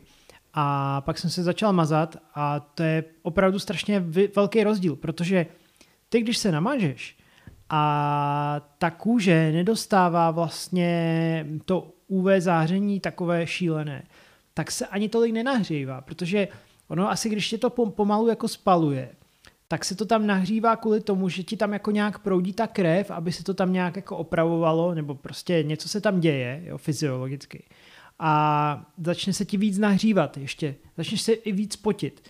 Zatímco jsem si všiml, že když mám namazané ruce, jo, třeba jenom ty předloktí, které prostě mám odhalené, jo, když hledám, tak vůbec, vůbec se mi tolik jako nepotí ta ruka. Vůbec mám pocit, jako kdyby permanentně byl trošku tak jako ochlazovaný. Mm-hmm, Samozřejmě potím se, jo, prostě tomu se jako nevyhneš, ale zároveň nemám takový ten pocit toho jako nekonečního jako horka, kterého se nemůžeš zbavit. Není, ne, prostě není to tak, není to tak strašný, takže od té doby, co se mažu fakt nějakou jako čtyřicítkou, nebo já nevím, jakým, jakým tím, uh, tím stupněm ochrany, tak uh, je to, je to daleko lepší. Myslím, že jsem teď někde četl, že když si dáš desítku, patnáctku, tak to je jako kdyby si nedal hmm. nic, že to je hmm. úplně zbytečný. Jo? Musíš si dát fakt vysoký faktor, jo? 40, 50, 60, něco takového. Pak už je faktor Mr. Jan Hus jenom. No.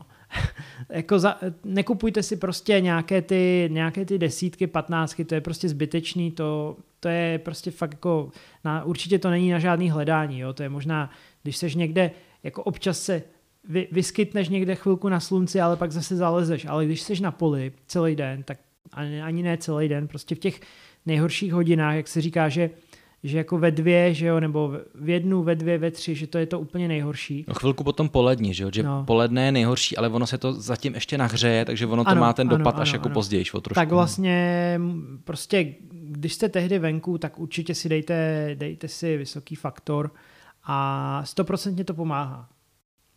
Tak tolik ochrana před sluncem. A důležitý, jako jsme mluvili o termosce, o, o, o ohřejvání, ohřejvání e, našeho těla, tak je určitě prostě důležitý ten pitný režim. Jo. To, to ne, ne, nemůžu prostě um, jakoby doporučit víc, jo, protože to si fakt hlídejte. Je dobrý mít nějaký camelback, je dobrý mít nějakou flašku a to jako na to pole si ne, neberte jako litr vody.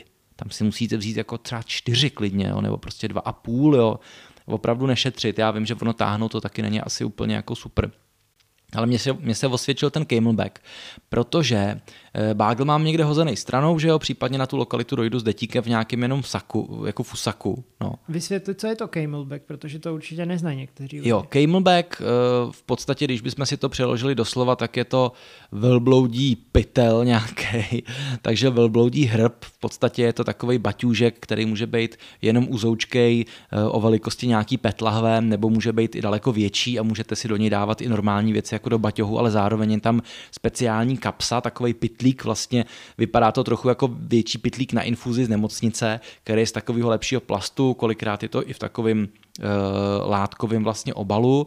A do toho si vlastně natočíte normálně vodu, a pak už to jenom cucáte přes takový dlouhý brčko, přes takový dlouhý šlauch, který vám vede. Můžete si to prostě připnout přesně na ty popruhy normálně jako baťohový a normálně pijete během hledání, což je super, člověk nemusí se vracet k báglu, když, když je línej jako já, tak já bych se na to pití vykašlal, že jo, ale můžu se napít, můžu se napít rovnou, jo. Eh, dobrý je ovšem ohlídat si, abyste do toho na to léto měli camelback, který bude mít nějakou izolaci teplotní. Protože není nic horšího, ono to je teda lepší než nic, než pít jako teplou, neli horkou vodu, protože vám na, to, na ty záda furt praží sluníčko. Jo. To se mi třeba děje v tom šlauchu, ze kterého jsem si sundal takovou izolaci, to je takový prostě neoprénový, neoprénový potah, tak ten jsem si sundal, že se mi to nelíbilo jako materiálově.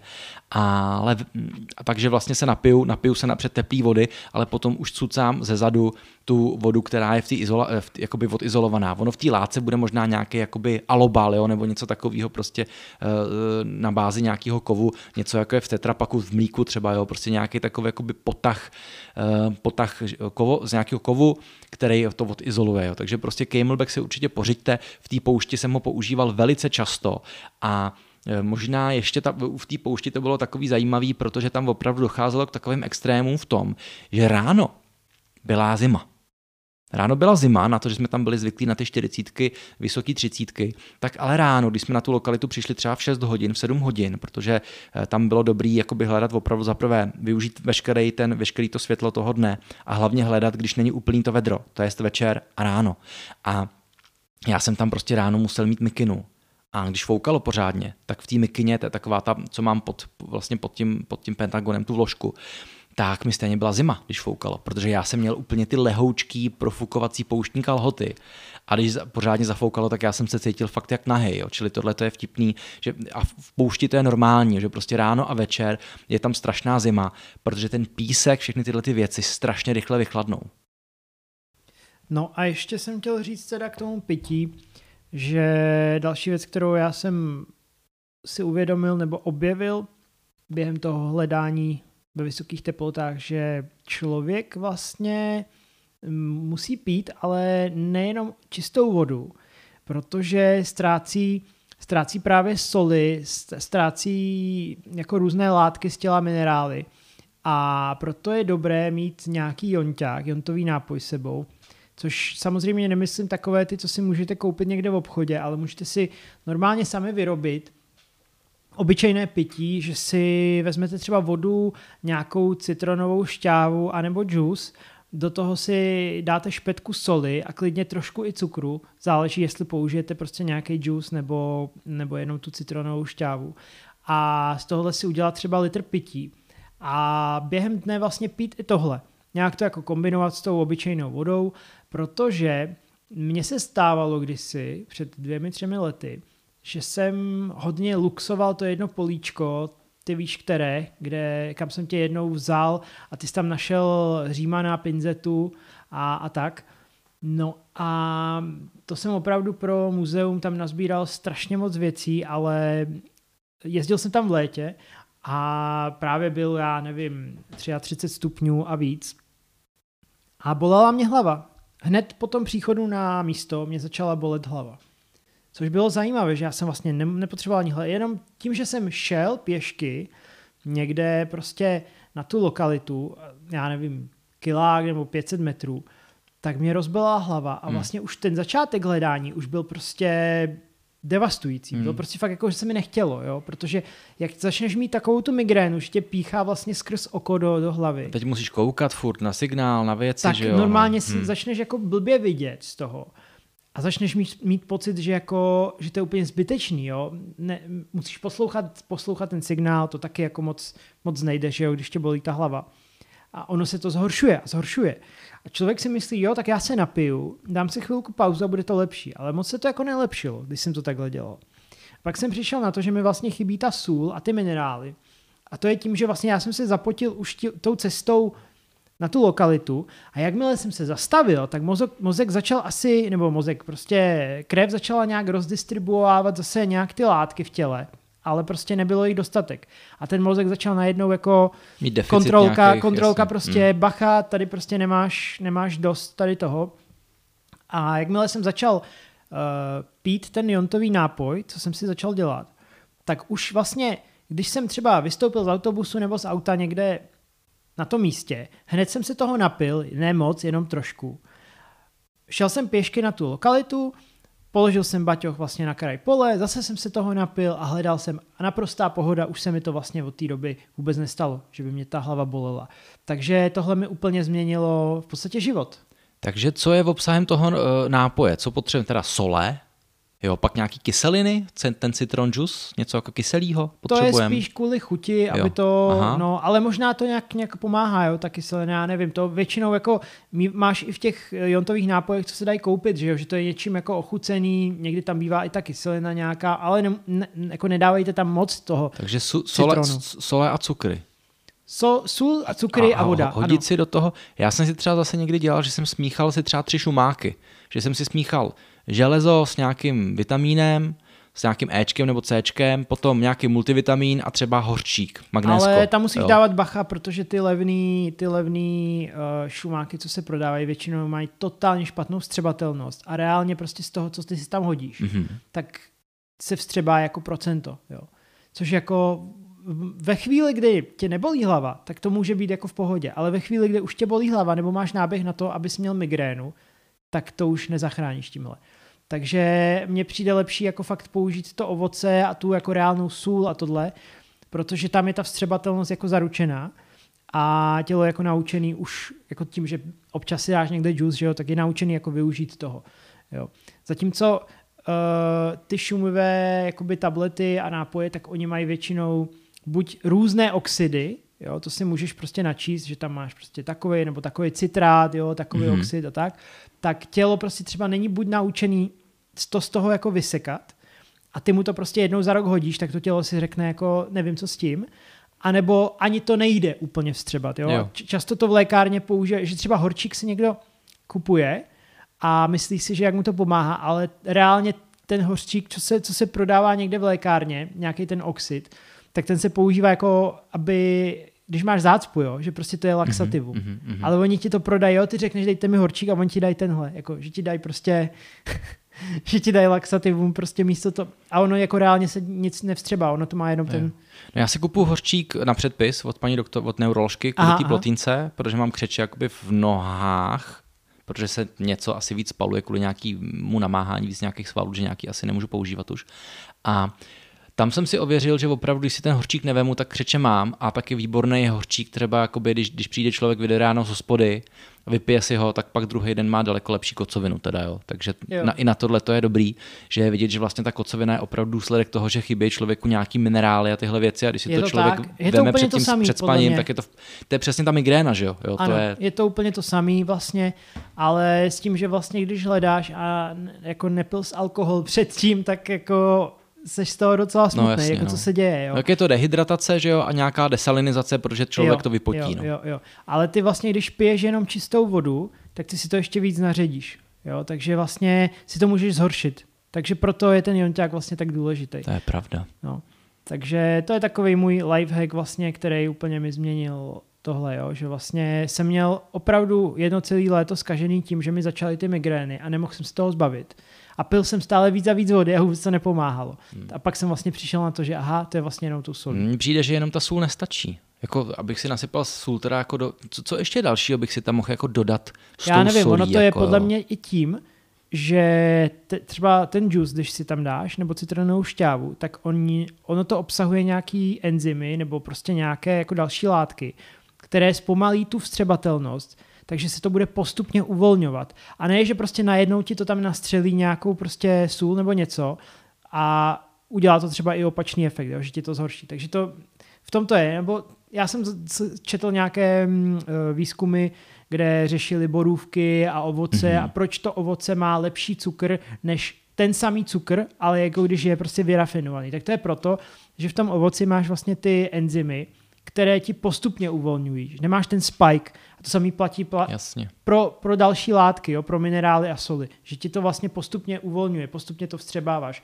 Zatímco kdyby si to dal jako jenom čistou uh, sůl do vody, tak prostě to asi udělá jako jiný nástřel, jiný náběh toho. Takže v tom to, to, je, to, je, to je věda, jako jo, protože no, vy, to věda, vidíte, no. vidíte, že uhledání prostě máme tady archeologii, máme tady historii, máme tady eh, chemii, když konzervujeme nebo čistíme nálezy, máme tady nějakou v, v elektrofyziku, že jo, prostě když řešíme signály, detektory, nějakou radiologii, máme tady eh, teďka eh, anatomii nebo prostě vstřebávání látek, prostě biochemii, že jo, nějakou, jo.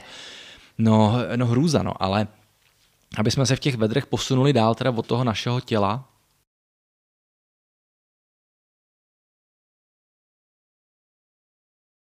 No my se můžeme přesunout teďka k elektronice, podobně jako u té zimy jsme probírali zase oblečení, eh, to lidský zdraví, eh, tak jsme se věnovali i teda elektronice. A Platí nám něco, co jsme probírali v zimě i e, o vedru? Má vedro vliv na baterku? To si myslím, že asi zas nějak úplně ne, ne? No nikdy jsem to neskoumal, ale minimálně tím může baterka explodovat v nějakém vysokém vedře. No jasně, ale... Vysoké teplotě, ale nevím, jak asi nedosáhneš tak vysokou teplotu. No možná, kdybys nechal tu baterii jako odkrytou na slunci, tak jo, ale snad, když je v tom detektoru, tak by se to nemělo stát. Doufám. No, to já si myslím, že, že taky asi s tím nebyl problém za těch celých, já nevím, 10, 10, 8 hodin, co jsme byli buď v poušti, nebo takhle na těch, na těch políčkách rozžhavených, tak s tou baterkou problém není. Eh, asi by se to možná nemělo v tom vedru, ale takhle nabíjet. Asi bych jakoby nenabíjel baterii nebo i nějakou powerbanku eh, na sluníčku, to určitě ne. A s, jako s, provoz, s tím provozem detektorů asi taky by neměl být úplně problém. Naopak ty plasty jakoby měknou, takže jsou daleko víc asi, uh, daleko víc jsou schopní odpustit nějaký jako náraz nebo nějaký zatlačení, nějaký páčení. Ale co, co, je, co může být problém, uh, je to, že detektory při vysokých frekvencích můžou být nestabilní. A z těchto důvodů se dělají obaly, a to já jsem třeba nevěděl, se dělají ne, ne obaly, ale kryty cívek, nebo prostě ten plast, to plastování cívek, bílý. Proto vy vidíte, že všechny tady ty eh, goldbugy, eh, detektory, které mají vysoké frekvence a jsou zaměření na hledání zlata, tak mají bílý plasty. Jo? Což platí teď o těch nových HFkách od XPček, a nebo prostě i u takových těch starých talířů, že jo? prostě ty různý ty Coinmastery, nebo Golden Monster. Gold Monster a tak, tak to všechno má přesně bílý, bílý cívky. A je to prej teda z důvodu toho, že když eh, je ta, by ta cívka měla být nějak zahřátá od sluníčka v té černé eh, v té černé barvě, tak asi tam bude nějaký problém. Je to možný. no. A jinak teda asi ta elektronika zásadně, zásadně netrpí, až, ta, no. až tak netrpí. Nejsou to prostě tak vysoké teploty, ale je to jak s mobilem, že jo, taky nenechávat prostě zbytečně dlouho na přímém světle, prostě na přímém slunci. Když můžete, tak to dejte do stínu. V lese to je pohoda, platí to hlavně na tom poli, na louce. Jinak co se týče nějakého kopání, asi tam taky problém jakoby není. Je zvýšená ta prašnost teda, jo, tak to by si člověk asi mohl hlídat a já jsem si to i všiml, že vlastně do nějakých těch konektorů v detektoru, který je třeba krytej takovou tou gumičkou, jo, tak by si tohle člověk právě měl přesně hlídat kvůli tomu prachu. Jo. Jasně, že když je déšť, tak vy si to nějak ohlídáte, jo, nebo prostě jste, jste daleko pozornější, ale když je vedro, a jste někde na poli v prachu, tak člověk má tendenci jako už na to kašlat, že přece to není voda, ale on ten prach se vám dostane stejně do té elektroniky uh, i během, běh, během těch horkých, horkých dní. Telefon mám taky hodně zaprášený tím, jak vlastně já natáčím telefonem, tak mám pak prostě v létě mi z toho krytu furt padá, z repráku mi padá prach a tak dále. No. Takže to samý platí o tom detektoru. Ono to kopání může být trošku problematické v těch vyšších teplotách když se tě vysuší hodně ta země a je taková tvrdá, to jsou některé typy, já nevím, jestli jílu nebo i písek to někdy dělá, co jsem si všiml taky, že jakmile písek stvrdne, tak je jak beton. Jako nevím, co na tohle poradit vlastně. Krumpáček vlastně... nějaký. No ale... jasně, ale i ten krumpáček můžeš na tom v podstatě zlámat, jo. Takže nejsem si jistý, jestli s tímhle jde něco dělat. Nosit sebou kýbl s vodou, vždycky to do toho hodit a nechat to tam rozpustit no, na leda. Asi tak, no. No minimálně možná se tehdy hodí hodně i ten, uh, nějaká ta destilka ve spreji, uh, ne na to, aby skopal, ale na to, když už vykopeš tu minci, aby zbytečně tím suchým pískem, ostrým, to neškrábal, hlavně to neškrábejte nějak o, o ty kalhoty, ty stříbrňáky, jak to někdy vidím ve videích, ale to radši navlhčete tou destilkou a dejte to do pytlíčku a můžete to doma namáčet, aby se to hezky z toho odlepilo.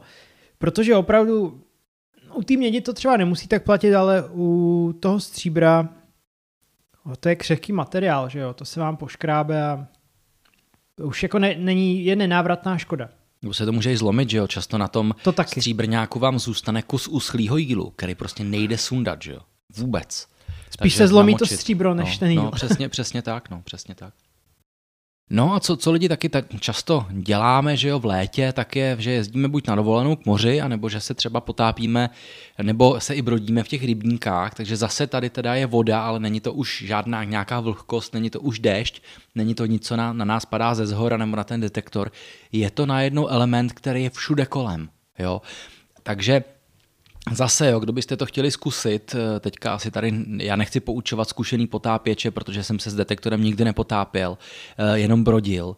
A jenom začátečníkům, který nás jako spíš poslouchají, tak bych prostě poradil, než začnete tyhle věci dělat, jo, týká se to asi hlavně dětí, zjistěte si, jestli ten detektor vůbec jako je vodotěsný, jo, abyste nevlezli s eurotekem ehm, jako prostě u moře do vody, že jste viděli, že někdo se prostě potápil s Equinoxem nebo s něčím takovým, jo. Ani dohledávačka vždycky není vodotěsná, takže no. bacha na to, jako máte dohled. Třeba máte vodotěsný detektor, ale nemáte vodotěsnou dohledávačku, tak bacha na to. Nebo naopak, že jo. jo. Nebo takže naopak. takže na, na to bacha, jak jsem říkal už předtím, vždycky se podívejte v tom manuálu, co ten detektor umí. Um, samozřejmě taky je potřeba mít vyřešený nějak zvuk, že jo, jako jestli to budete mít do, do sluchátek nebo nebudete, uh, jestli to budete mít nějak nahlas, jo, teď ten detektor pod tou vodou asi taky není úplně dobře slyšet, že jo. Takže tohle to všechno se toho potápění týká. Hlavně uh, jako devoty, devoty kryty, devoty konektory, de, de, de, o to, abyste měli těma dvířkama ucpaný úplně všechno, že jo. U Equinoxe je takovej ten, uh, tam je nějaký konektor a ten se uzavírá jak? Tam je taková čepička na to. Gumová a ta stačí. To, no, na to na šro, ona je šroubovací na to. Jo, jo, jo, jo, jo, jasně, no, takže to, to, se, to se asi, to bude asi podobný vlastně jako u Deusu dvojky, že jo, tam je taky ta šroubovací čepička pro ty, pro ty sluchátka eh, konduktivní přes tu lepku, že jo, případně to máte pak úplně utažený, ještě se tím jakoby ten, ta jednotka nabíjí, no, takže tohleto, no, tohleto je opravdu důležité si podchytit, že jo, Jinak zajímavý u toho Deusu dvojka, dvojky je to, že když se potápíte a potopíte se už nad pod 10 metrů, tak se vám zamkne klávesnice na té jednotce. Já jsem totiž vůbec, mě, by mě nikdy nenapadlo, že mi voda bude jako mačkat klávesy. Že jo, vlastně Jasně. tím tlakem.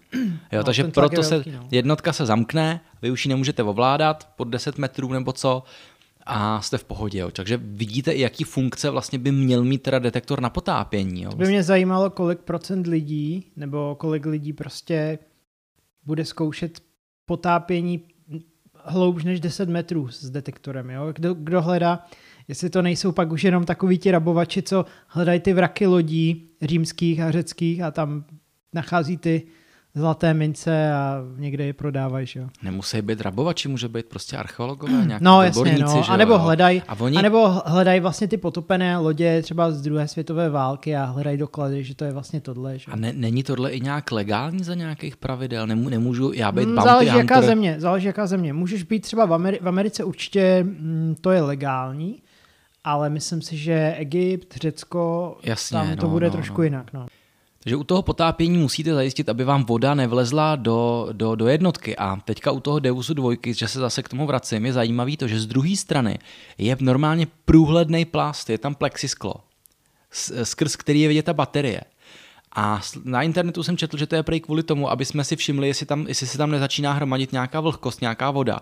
Abych když tak rychle, rychle, rychle stihl vyplavat na povrch, aby se mi to ještě nezatopilo celý a taky případně člověk vidí, v jakém stavu ta baterie je, jo, jestli není nějak nafouklá, jo, nebo jestli tam nedošlo k nějakému vytečení nebo k nějaké oxidaci.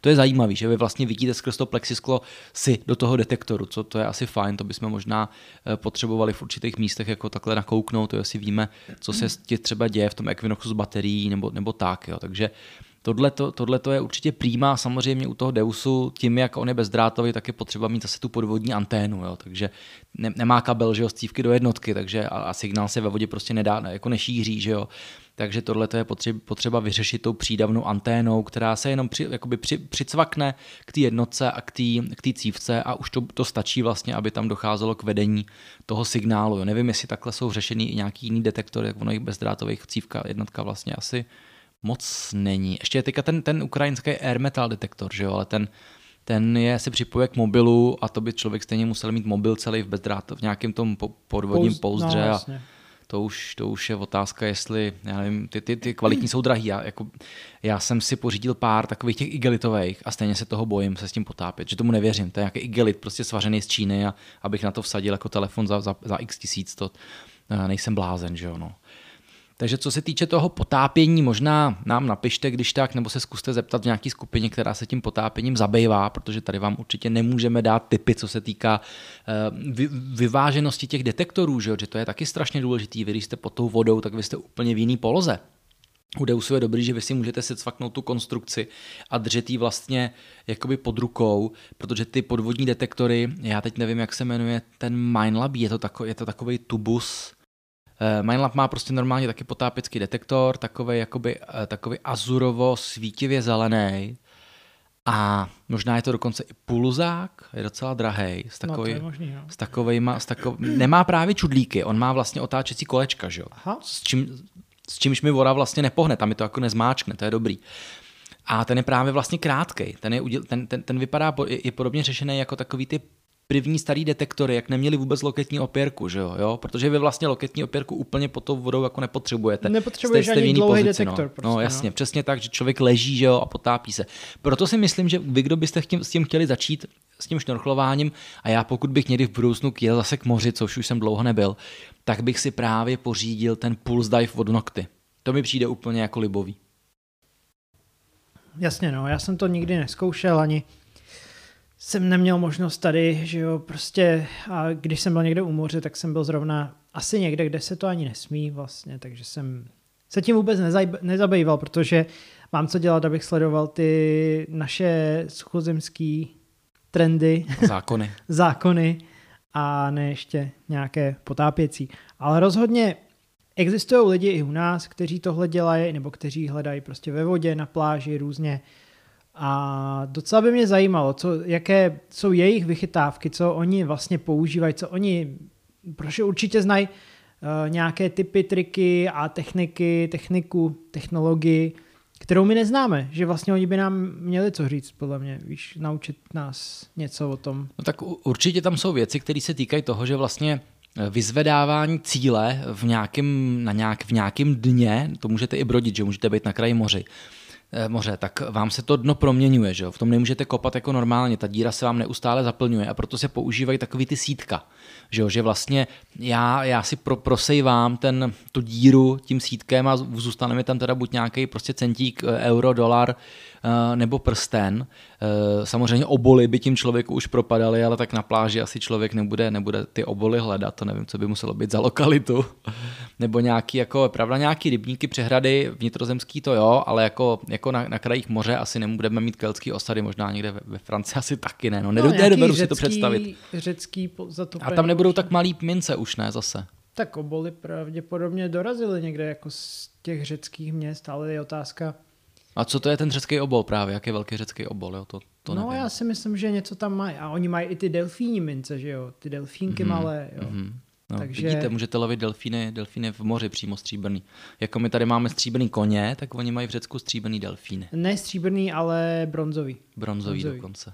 No, tak to by možná nevypadalo ani tak, ani tak pěkně. Nevím, bronz v moři, jak se chudák okrustuje. Asi hodně, no. To nevím, no. Pak jsem ještě viděl, že, že, že lidi mají ten detektor přivázaný, že, jo, že často, jak, jak, jak s nima máchá, máchá to ten pobřežní příboj nějaký nebo ty vlny, takže by jim to ten detektor asi odhodilo, že jo. A s odhazovákem to taky budou mít nějak, nějaký speciální odhazovák, ale to, bychom, to byste si museli nakoukat na YouTube videích, jo, určitě. Jak, eh, jak se jmenuje ten, ten, ten detexpert od, od Mindlabu, ten Bondy Beach, Treasure Hunter, jo, ten kudrnáč takový. Ten, ten docela nachází, no. Hlavně on ty zlaté prsteny a nějaké mince, tak, no, nachází docela dobré věci, ale myslím si, že taky se potápil i u nějakých vraků, možná, že pro muzeum, já nevím, ale mm, má docela dobré nálezy, takže evidentně to funguje nějakým způsobem. Ale to je dobrý téma na nějaký z dalších podcastů a to jsou youtubeři zahraniční. Jo, Nebudem probírat česky, Přesně. že já jsem, já jsem začínal prostě se koukat, když jsem začínal hledat, nebo než jsem začal hledat, tak jsem se začínal dívat na nějaký americký youtubery, že jo. A myslím si, že tohle je další věc, kterou by se mohli pokrýt. Jsme na konci dnešního povídání. Mm, nevím, jak to bude dlouhý, asi přes hodinu určitě. My vám děkujeme moc za pozornost. Těšíme se na vás příště. Máme připravený další téma a snad už i nějaké hosty do budoucna. Ano, nějaké hosty. A snad se nám povede v novém roce 2022 častěji nahrávat ten podcast, protože ten covid nám do toho docela zasáhl a nepovedlo se nám udělat tu druhou sérii tak dlouhou, jak jsme chtěli. Teď už máme třetí sérii a ta doufám bude mít aspoň těch jo, 10 epizod. Jo. My, jsme se, my jsme se báli, že jo, vedle sebe sedět uh, několik hodin a mluvit, že jo, my jsme, vy víte, že jsme spolu chodili hledat, to jo, ale ale takhle si sednout eh, ještě nebylo úplně možný, nebyl na to ani moc čas a já jsem taky ještě nebyl úplně v kondici, ale teď už je to v pohodě všechno, takže eh, těšte se na další díly a hlavně pište nám, co bychom měli pokrejt. Jo, potřebujeme odezvu od vás, případně nechte tady na Anchoru zprávičku hlasovou, kterou bychom mohli zakomponovat do dalšího dílu. Mějte se krásně, já se loučím. Děkujeme za pozornost. Ahoj.